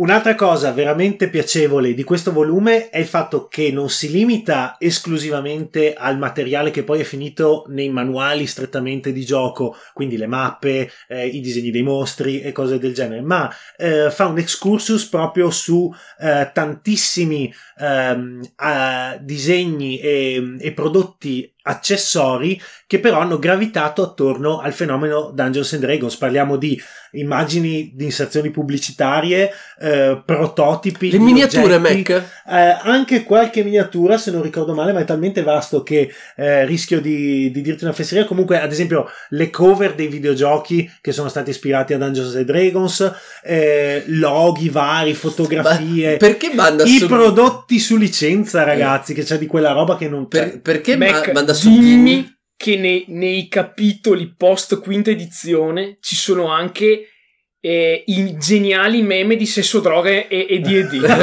Ah, non no, credo beh, perché sono arrivati ragazzi, dopo la. Coboldi secondo me, secondo me o hanno cambiato fornitore oppure hanno, hanno preso, hanno preso dei, per- cioè adesso si sono veramente scatenati. Io l'altro giorno, l'altro giorno Banda in chat ne ha sparati 3-4. Sono veramente Sono morti. Coboldi ragazzi. e De Sica, ragazzi. e Sica micidiali. sono ancora qua che sono buttato via. Mi sembra una degna conclusione Anche- rispetto. Sì, anche, anche il viso del, del cinese che lancia a individuare il magico sul boss finale. Quella è la migliore. Quella è me. veramente una roba incredibile. Comunque, ragazzi, per concludere il commento su questo volume, eh, ve ne ho voluto parlare, mh, ribadisco perché è un, secondo me, un esempio perfetto di come eh, si possa dare valore alla cultura del gioco e, al, eh, a quello che un, eh, un manuale di gioco di ruolo uscito ormai più di 40 anni fa può rappresentare per- per- sia per le persone che lo, che lo amano, ma soprattutto per eh, tutto quello che ha saputo generare attorno a sé. E mh, spero che vengano fatti altri volumi di questo genere perché di storie belle da raccontare del mondo del gioco ce ne sono. Mm, ovviamente questo è stato reso possibile perché Dungeons and Dragons è, come dicevamo prima, un'icona, ma sappiate che se andate a cercare su internet, se vi interessate un po', di storie meravigliose come questa ce ne sono tante. Abbiamo la fortuna di avere questo volume che è anche splendido da sfogliare, da leggere, da guardare. Eh, Tra l'altro, Banda fa finta di niente, ma ce l'ha anche lui. ovviamente Nascosto. seppellito nelle, nelle Sono stato indeciso se prendere l'edizione normale o eh, e quella... per cosa hai optato? Eh, ovvio, cioè, se devi Tra l'altro- peccare, no, pecca ah, bene. ecco, ah, Po- posso, quella- dire, posso dire che secondo me per 30 euro, 30 Sì, sì, sì, euro di differenza, ragazzi, l'edizione... No, ma c'è una cosa, ragazzi, quando l'ho preso, vi dirò, vi dirò la verità. Sì. Che il prezzo di questo oggetto varia di continuo. Mm, Beh, E io sono convinto che quando l'ho preso i primi giorni il suo prezzo fosse il più basso possibile. Adesso attualmente è a 20 85. Ok, attualmente ok, vabbè. 85. Però l'ho lì. visto anche a 110, Sì, sì, Sì, c'è stato un momento in cui è, è Eh, scalato sì, a 110. eh, Ragazzi, al momento di eh, registrare questo episodio è di 85 con spedizione gratuita. Non dico il fornitore perché Sì. non voglio fare pubblicità, ma già lo sapete. Comunque, ragazzi, è impegnativo a livello di prezzo, però credetemi, Ma li vale li vale tutti, tutti. ragazzi, Sì, li vale tutti. è un coffee table veramente incredibile. Esattamente. Grazie Mac per questo intervento eh, che ovviamente completa eh, un, un percorso che non completa, prosegue, un percorso che vede Dulwich Bears Club parlare di eh, Dungeons and Dragons nelle sue varie edizioni, specialmente la quinta, perché ovviamente essendo un'icona della cultura pop e della cultura del gioco, noi ogni tanto vi diamo delle chicche e vi teniamo aggiornati su quello che succede su questo fantastico mondo. Adesso invece a proposito di mondo fantasy, a proposito di power play, a proposito di Giochi che cattiveria, ancora non esistono. A proposito- A proposito di giochi che ancora non esistono, parliamo di Black Rose Wars. Yeah! Ragazzi, riprendiamo un gioco eh, che abbiamo trattato addirittura nell'episodio 57, se non sbaglio. Eh, all'epoca la campagna era appena terminata, eh, era in procinto di essere aperto il Pledge Manager e ritorniamo oggi con il Pledge Manager nuovamente aperto perché la Ludus Magnus Studios ha appunto eh, dato la possibilità a tutti quanti di ordinare nuovamente il gioco eh, dal 7 di gennaio, se non sbaglio, fino al 7 di marzo, quando terminerà ufficialmente anche questa seconda ehm, apertura speciale, chiamiamola così. consegna? Consegna. Partiamo Allora, subito con le cose cattive, poi ci concentriamo eh, sulla partiamo bellezza. subito con le cose roba cattive. bella. Il gioco inizialmente era previsto in consegna a dicembre 2018. Eh, noi avevamo detto durante quella fantomatica puntata che era un po' stretto come termine. Certo. Eh, in realtà ho parlato proprio oggi con Marco Montanaro, che è l'autore, mi ha confermato che le navi sono. eh, Salpate dai salpate, porti. quindi non verrà coinvolto il capodanno cinese Ecco, perché ormai per la Cina è stata abbandonata è prevista la consegna ai- a chi ha fatto il pledge per la metà di febbraio. Quindi, Ecco. ragazzi, ci Tra siamo. l'altro, siamo addirittura in arrivo. Posso dare ufficialmente la notizia del, cap- del Capodanno cinese perché io ho dei colleghi che devono andare in Cina e non sapevano se andare prima o dopo. Il Capodanno cinese è ufficialmente il 5 febbraio. la Cina tutta chiude dalla settimana prima, cioè quindi quella l'ultima, L'ultima di, di gennaio. l'ultimo pezzo di gennaio e la prima di febbraio. Quindi sappiate che se avete qualsiasi tipo di consegna in arrivo, bla bla, questo lo diciamo anche perché sappiamo che tanti di voi sono riceverete a novembre perché in Italia la scusa del capodanno cinese copre di solito un arco Esatto. di sei mesi. E se dovete mandare qualche mail incazzata e qualcuno vi parla del Capodanno cinese, sappiate che sono due settimane di vacanza completa in Ve- Cina. 20 giorni in alcune aree, ma comunque non superano i 20 giorni. Mi vedo le navi che si fermano in mezzo Eh, all'oceano. quelli e che festeggiano- Eh no, è festeggiano per due cinese. settimane. Quelli che festeggiano di più sono quelli del Sichuan, ho Sì, saputo, però, 22 eh, giorni di festa. È incredibile Eh, che abbia vabbè. pronunciato solo? Sichuan Solo? correttamente. Sì, non Vabbè. è stato ripreso da gente. No, stranamente- è giusto, eh, è giusto, è giusto. È perché, c'è, è perché c'è il pepe. Non c'è lo zuo, so non c'è il- c'è- lo vabbè. zuo. Vabbè, eh, ritorn- ritornando Sì, all'argomento, ritornando in topic, allora il pledge manager, ripeto, è nuovamente aperto.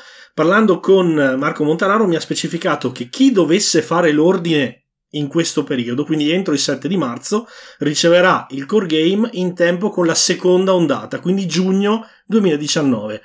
Quindi non c'è neanche tanto da aspettare, ragazzi. Se, se ci state pensando, sappiate che il DBC ha intavolato questo gioco per Ecco, voi. ragazzi, Eccoci e adesso arriviamo alla, Alla vera ciccia. ciccia. di questa cosa qua. Esatto. Perché, siccome l'abbiamo provato tutti in maniera piuttosto approfondita, Esatto. Eh, partendo da te ovviamente naturalmente che ce lo presenterai un attimo, bisogna capire se vale la pena aprire il portafoglietto già sofferente dopo Natale e andare su questo atto di fede per un gioco che riceveremo a giugno. Esatto. Allora, se vi è La avanzato... risposta tra 20 minuti. Esatto. Allora, beh, se vi è avanzato qualcosa della tredicesima, quattordicesima, premi produzione, oppure, vabbè, se, se siete con la partita IVA avete sto cancro dentro. Se non avete eh, sperperato tutti i vostri soldi con la Mage Knight Ultimate Edition, Co- o con Tainted Grail è magari un po' di per spazio per, avete Black Rose Wars c'è. Magari un po' di spazio c'è. Ragazzi cos'è Black Rose Wars? Per chi non ha ascoltato il primo intervento e per chi, per chi magari proprio non ha neanche visto la campagna Kickstarter. Si tratta del terzo gioco della Ludus Magnus Studios questa azienda italiana barra americana in realtà nata in, in America nel 2016 perché all'epoca non era possibile lanciare Kickstarter italiani Italiani. eh, che ha eh, sviluppato come primo gioco Nova Etas.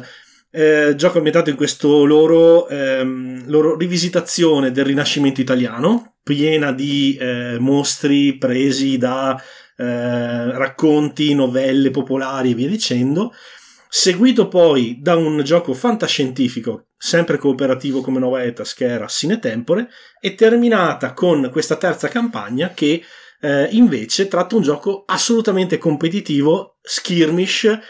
È un'arena, è un'arena. building, un'arena. È un'arena un'arena. Avete presente. Unreal Tournament? Ecco. Eccolo lì. Di Eh, cattiveria. Di cattiveria. An- forse anche più cattivo. Forse anche più cattivo perché ci sono state delle adesso- scene adesso io- veramente. No, io... scene drammatiche, drammatiche. direi. de- descrivi che poi esplodiamo Sì. nel, nel dibattito. Allora, eh, i giocatori interpretano dei maghi che fanno play. parte, che fanno parte Mm. di questa Power gilda della Rosa Nera, una, una gilda che in realtà è quasi una prigione in cui voi entrate per studiare e essenzialmente poi rimanete un po' prigionieri di questa struttura E cominciamo a fare a noci, a manetta. e anno per anno si deve eleggere satoriamente questo magister, cioè il mago più potente che avrà poi potere sul, eh, su- sulla, sulla gilda stessa. Vi trovate a competere fra di voi e ovviamente fra- con gli altri membri della gilda, della, della- appunto della Rosa Nera.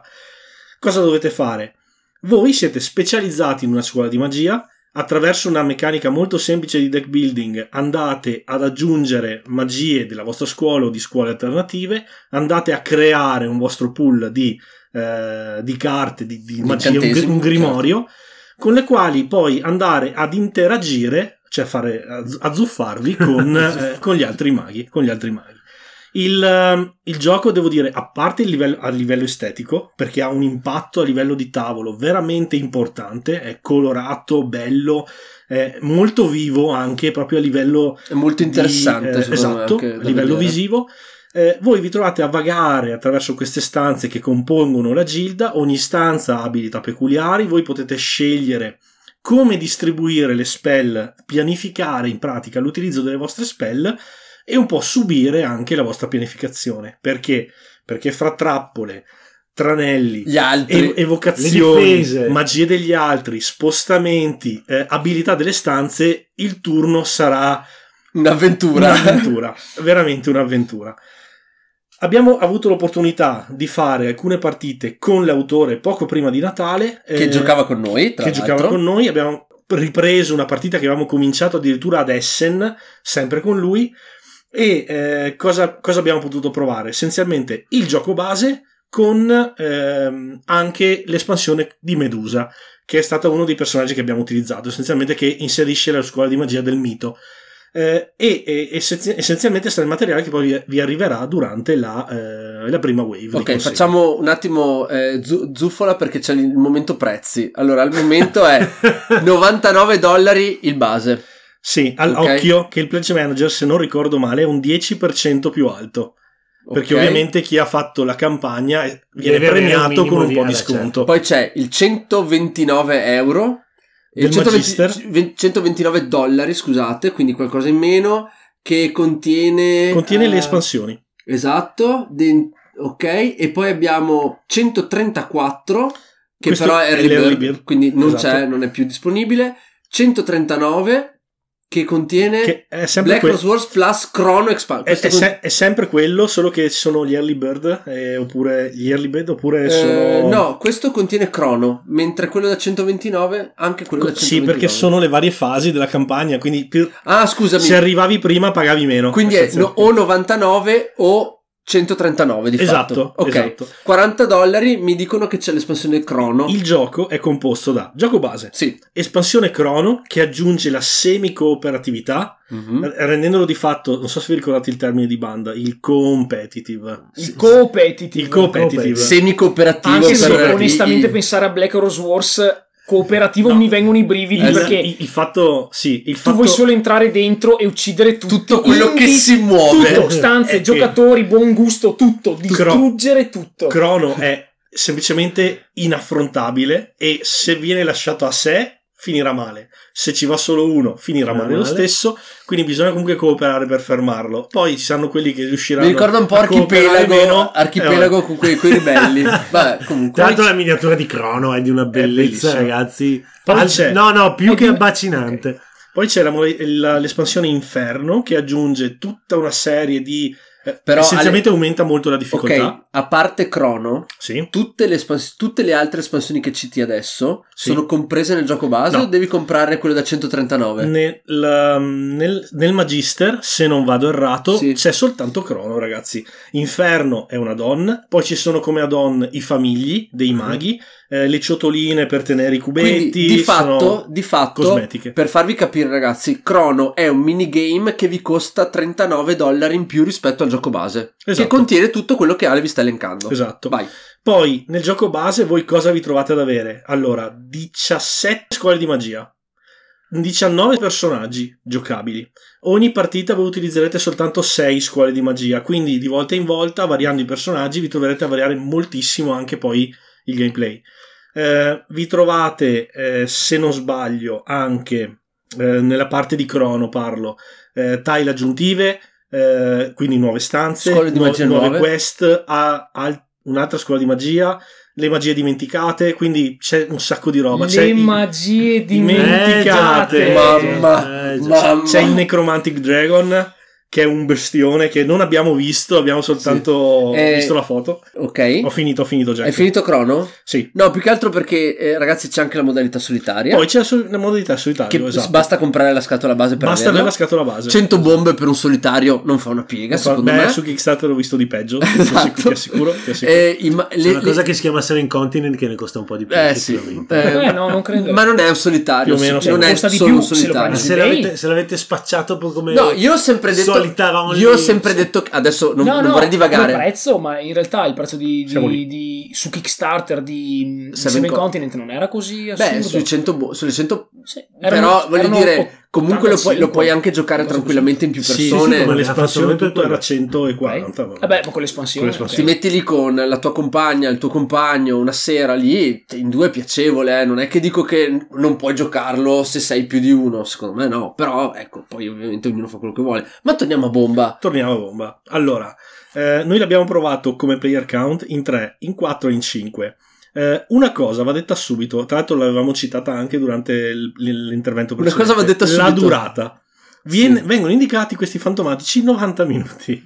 Allora, vi viene dico, indicato anche però un counter massimo di 4 persone. in realtà però. è 6, perché con i stretch goal sono Ecco, state esatto. sbloccate Ah, ok. in modalità 15 No, ve lo 5-6 dico giocatori. ragazzi perché la prima roba Cioè- che vedete quando aprite la pagina è da 1 a 4 giocatori. No, si può No, giocare anche in è 6. fino a sei sei. un tritacarne Sì, beh. praticamente. Cioè. Beh, già, già in 5 è stato abbastanza cinque- proibitivo. Sì, ricordo È una scena, un momento in cui Mac si buttava dentro una stanza con tre non morti e banda e fa "Ma sono morto!" Eh, ci credo, cazzo, No, cioè. la scena è stata, me- cioè io fermo, Mac fa, beh io vado qua, entra e si mette in mezzo a tre miei non morti, fa una roba, non gli va, tocca a me, l- chiaramente lo disintegra. Eh beh, certo. e lui sbatte i pugni sul tavolo e fa Ecco. che cazzo agri? Che cazzo agri? Eh, e metti io, tutti in mezzo. io non ho fatto niente, cioè sei tu che sei andato da loro. No, perché mi rompi le palle e via, e, e questo era il tipo il mood di tutta la partita. Mac pugni No. sul tavolo. Comunque, Cioè- eh, eh, possiamo dare un paio. Poi vuoi chiudere tu, Ale, con Sì, le sì, tue sì, impressioni? vai, vai, Vai, banda, dai. Beh, due, devo due dire la verità, eh, avevo visto Black Rose Wars a vari eventi a cui eravamo stati, ma non avevo mai avuto occasione di provarlo per motivi di tempistica e perché mi spaventava un po' la mole. Ho pensato magari Sì, c'è è un big game, ragazzi. È un sì, big sì. game, ricordatevi. E devo dire la verità, mi è piaciuto tantissimo. Tant'è che per due o tre giorni dopo che abbiamo fatto questa esperienza con Marco, mi è rimasta una voglia incredibile di giocarlo ancora perché a livello proprio di scoperta di potenzialità, cioè tu ora che giochi tutti i maghi, con tutti i mazzi e le scuole di magia e tutte le, le possibilità che ti dà questo gioco, eh, L'hai sfond- No, no, io praticamente credo che nessuno mesi- arriverà a mesi, farlo tutto. Ma la cosa bella è che comunque non è un gioco in cui ti perdi, è un gioco che comunque è un'arena. Quindi tu sostanzialmente sai che c'è quel numero di stanze, tu vaghi lì dentro e la tua abilità nel montare il mazzo ti permette di fare delle cose pazze. Ecco, devo dire la verità, a fronte di eh, un gioco che io reputo fighissimo, c'è il fattore agro perché questo gioco non è assolutamente per i permalosi, Eh, io- ragazzi, perché in questo gioco vi farete del male immotivatamente dal turno zero alla fine e alle volte non avrete sostanzialmente controllo sul danno che vi arriva o sulla fine che fate perché quando voi quan- cioè io ho notato questa roba insomma cioè quando qualcuno vi bersaglia e voi diventate il più debole in plancia non è che gli altri vanno dagli altri Eh cioè no, c'è l'odore del sarete- sangue. Del sangue. Eh, esatto, esatto. sentono l'odore del sangue, quindi il primo che viene ferito è anche il primo che viene ucciso perché diventa proprio il trofeo per tutti gli altri, diventa punti, per- punti vaganti per tutti gli altri. Però il, modo in cui eh, si dipanano le strategie, che sono se non erro di quattro tipi diversi, quattro modi tra cui quella vincere. non violenta. Il modo in cui costruite le- i vostri movimenti con le magie, più le evocazioni e tutto è spettacolare. Un, un lavoro, devo dire la verità, Sì. chapeau. Eh, Mac? Sì, eh, confermo quanto detto da banda e diciamo che per chi viene dalla scuola dei videogame appunto tipo Unreal. Tournament eccetera troverà molti punti di contatto e probabilmente avrà la scorza abbastanza dura per sopportare le, le angherie dei suoi compagni di gioco. Detto questo io ho trovato eh, Vabbè, alcuni scusami, dettagli digli, digli che non c'è player elimination. No, Eh, perché esatto, quello Ah, no, no, ragazzi, No, io è una volevo- cosa importante perché uno dice: Ma, No, no, ma esatto, se muoio in due secondi. No, si gioca duro fino alla questa, fine. eh, questa cosa, allora, la play- il fatto che non ci sia assolutamente player elimination, ma tutti giochino fino alla fine, è secondo me stupenda. Il sistema che c'è di assegnazione delle ferite per determinare chi, quando, quando c'è un morto, praticamente, chi ha contribuito di più La maggioranza, a, sì. esatto, a, a- a infliggergli più danni e quindi prende più punti è un altro elemento che non solo diventa, ehm, come dire, eh, È molto tattico. un elemento di gioco, ma diventa anche, è, è molto molto tattico. E poi la cosa che è probabilmente quella che più di tutte mi è piaciuta è l'eleganza con cui ha inserito il, eh, eh, diciamo, il tempo con il fatto della rosa nera, dell'artefatto della rosa nera, sì. che eh, sostanzialmente è un giocatore eh, inesistente perché l'artefatto della rosa nera fa punti in base a quello che i giocatori fanno. E è una I sostanzialmente controllata dal gioco stesso che fa, comincia a fare punti e se i giocatori si eh, come dire, la perdono un po' di vista, eh, fanno le mosse sbagliate, fanno le decisioni sbagliate, la rosa nera rischia Vince. anche di vincere la partita. Sì, sì. E qui questo meccanismo eh, apparentemente semplice in realtà diventa fonte, secondo me, di eh, cioè ti apre una serie di possibilità eh, veramente sterminata, unito al fatto che ci sono 100.000 scuole di magia, come diceva Ale, al fatto che le combini insieme e così via. Io, sinceramente, ragazzi, all'inizio come banda avevo un po' timore che il gioco fosse tanto complesso, dispersivo, dispersivo difficile da apprendere. Invece, complice sicuramente anche l'eccellente spiegazione di Marco, che in 20 minuti ci aveva fatto un quadro ultra completo di tutto e poi abbiamo fatto partite a randella senza nessun certo. problema tutto il giorno. Devo dire che mm, se, non, se, Ale non lo avesse in arrivo, probabilmente avrei fatto il late pledge senza pensarci due volte. Sì, allora io parto dicendo che ero sicuramente il più scettico dei quattro. Il gioco eh, non, mi, non, mi dava, non mi diceva niente a livello di pelle, eh, mi diceva di gioco eh, ciccione enorme, così ero un po' scettico. E Ragazzi, io vi dico che Black Rose Wars è un gioco monumentale. Cioè, questo ragazzo Marco Montanaro ha lavorato tre anni e sono anche pochi per la quantità di roba che vedete. Decisamente sì. Il gioco eh, è, secondo me, monumentale dal punto di vista, però è, come dire, molto orizzontale. Cioè avete un'enorme vastità di cose da esplorare, però quando, però non è verticale nel senso che ci vuole in realtà poco tempo per apprendere le meccaniche.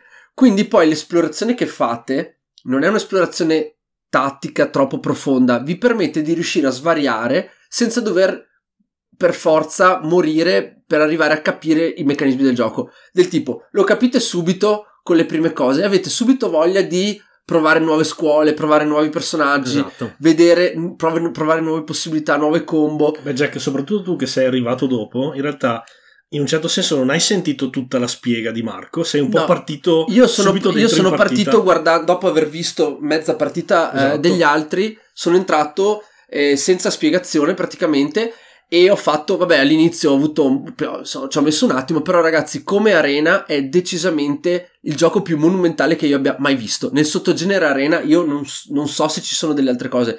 Non so, uno pe- pensa a Tashkalar e dice ok, però ragazzi Tashkalar è di uno scacchismo, sì, sì, eh, scusate sì, la brutalità del termine, no, no, beh, ma... Ragazzi Tashkalar è un astratto e comunque è un buco nero, è di, il, di gioco, strategia. il gioco più profondo che io ho mai esatto. giocato. Mai. Black Rose non vuole diventare uno scacchi, vuole diventare un ti tiro addosso tutto, il lavandino, il letto, il comodino e, ve- e vediamo chi è l'ultimo sì. che rimane in piedi. Insomma, questa è la bellezza di... In realtà poi non è eliminazione ma è chi fa più punti, però esatto. avete capito.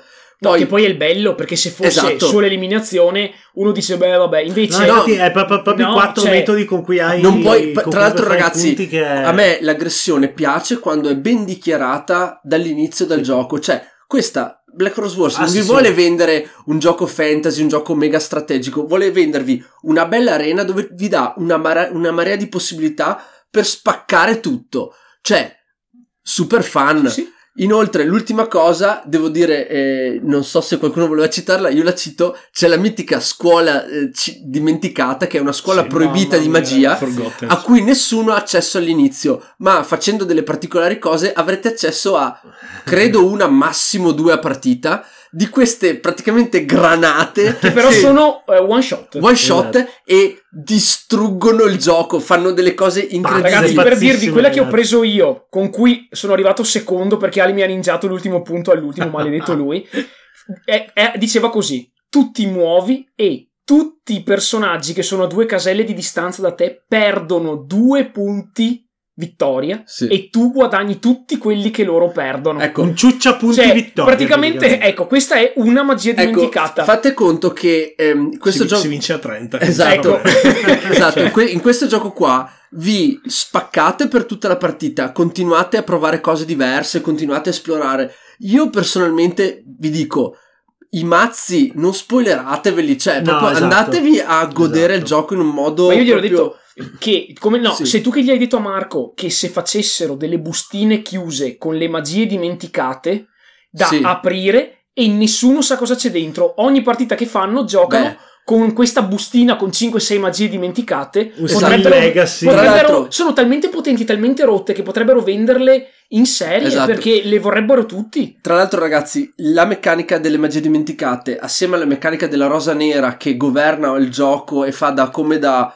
eh, motore oscuro degli eventi che si, si hanno all'interno di questa en- arena, sono poi due cose che danno eh, veramente anche varietà al gioco. Esistono anche, naturalmente, ci sono anche degli eventi che capitano e che modificano le, le condizioni della partita, però riesce incredibilmente a non essere troppo pesante, nel senso Mm. che non ci sono mai momenti in cui ci si blocca e si va a fare il più 2 meno 5 per 3 però io ho quello allora più 2 per 2 meno 2 e si arriva poi alla risoluzione di azioni o di eh, at- mh, come dire eh, turni di gioco che richiedono eh, complessi e, e lunghi calcoli no in realtà tutto veramente è tutto un più 1 meno 1 più 2 massimo quindi anche l'algebra è molto veloce molto Sì, sì, ci sono pochissimi Ehm, punti da fare. le, le carte che- le capite quasi subito, dovete programmare il turno alla Mac vs Minium, cosa che ovviamente per chi è in fondo nel turno è un massacro, ma si paga, Eh, andare, sì, andare sì. primi si paga, Si paga molto si paga molto caro.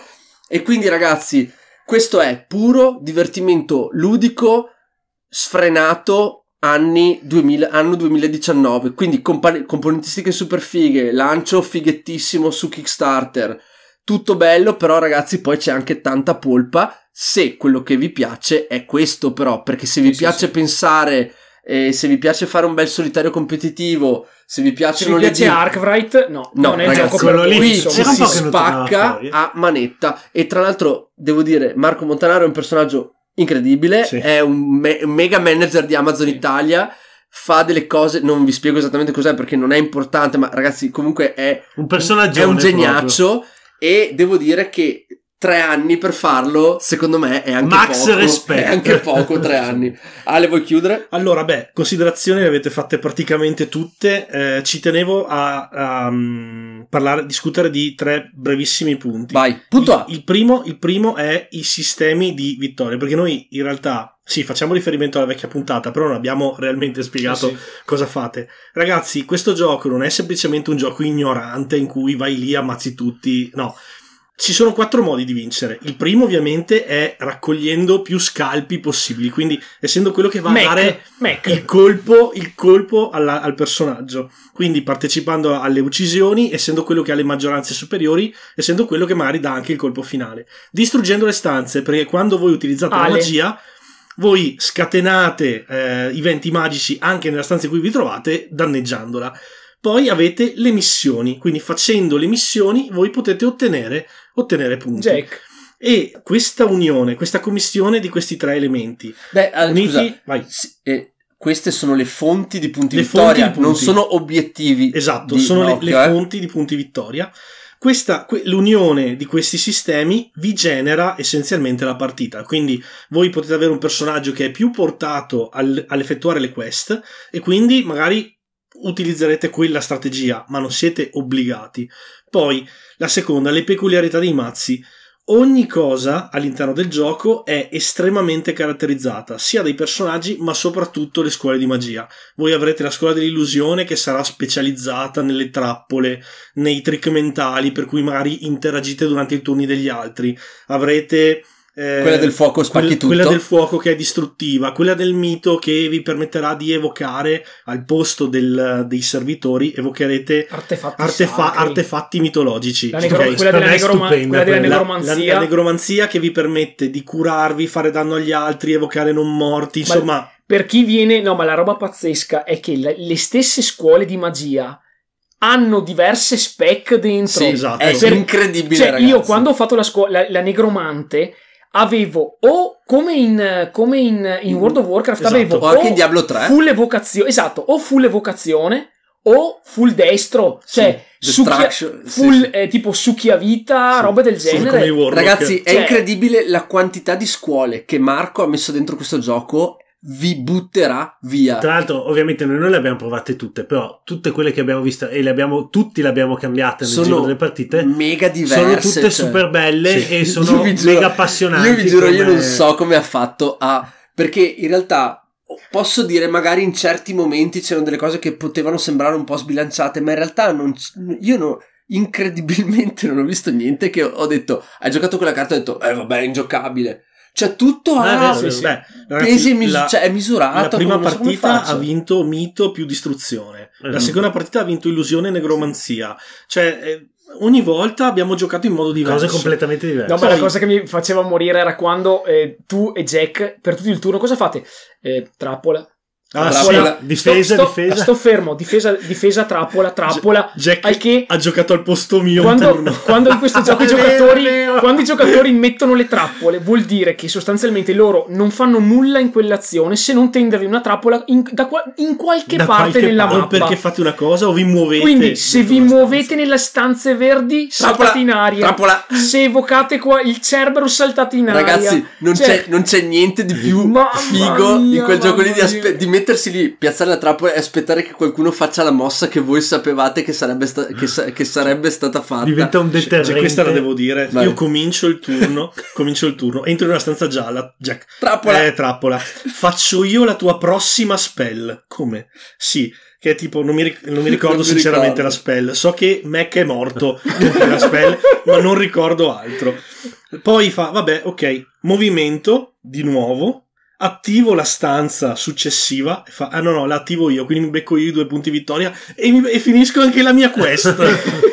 e questo è stato il mio turno, che in realtà è stato il turno di Jack. E Vabbè. nonostante tutto non mi Però, sono no- però incazzato. io al mio turno non ho fatto niente, ho giocato sul fatto che eh, Ale potesse fare effettivamente quelle cose che io mi aspettavo che lui avrebbe fatto. E le ho fatte tutte, Esatto. tutte nello stesso turno. È andata di lusso. Comunque, per finire, ragazzi, un appunto. Sì. Una persona su Facebook mi aveva contattato chiedendomi perché era spaventata dalla potenziale alta aleatorietà del gioco, del titolo.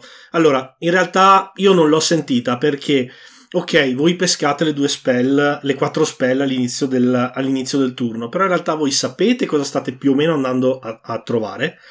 Ma soprattutto ci sono alcuni sistemi all'interno del gioco, proprio utilizzando le stanze, che vi permettono di andare a selezionare una spell in un mazzo. Quindi riuscite a costruirlo in modo abbastanza organico. Sì, però... ecco eh, posso dire una cosa scusate Vai, vai, vai. cioè qui non è questione cioè l'aleatorietà come viene intesa Del- normalmente caso. Non ci sono non dadi. esiste Zero. L'alea- qui c'è un'unica grande mancanza di controllo che è dovuta al fatto che inevitabilmente, essendo gli umani che giocano a questo gioco, nel passare del tempo e dei turni è inevitabile fare delle scelte spinti dall'emotività piuttosto che da un ragionamento che vi porti a fare più punti, perché Giusto. succede che questo è un gioco in cui ci si ammazza, quindi quando venite uccisi per la terza volta è molto difficile che voi rientriate in gioco la quarta e non proviate un, un- una- un volere profondo di uccidere chi vi ha fatto del male piuttosto che dire eh no adesso Però- vado lì e mi faccio la quest Allora, verissimo, quindi, verissimo. quindi questo unito al fatto che quando siete con due punti in vita in meno rispetto agli altri tutti vi bersagliano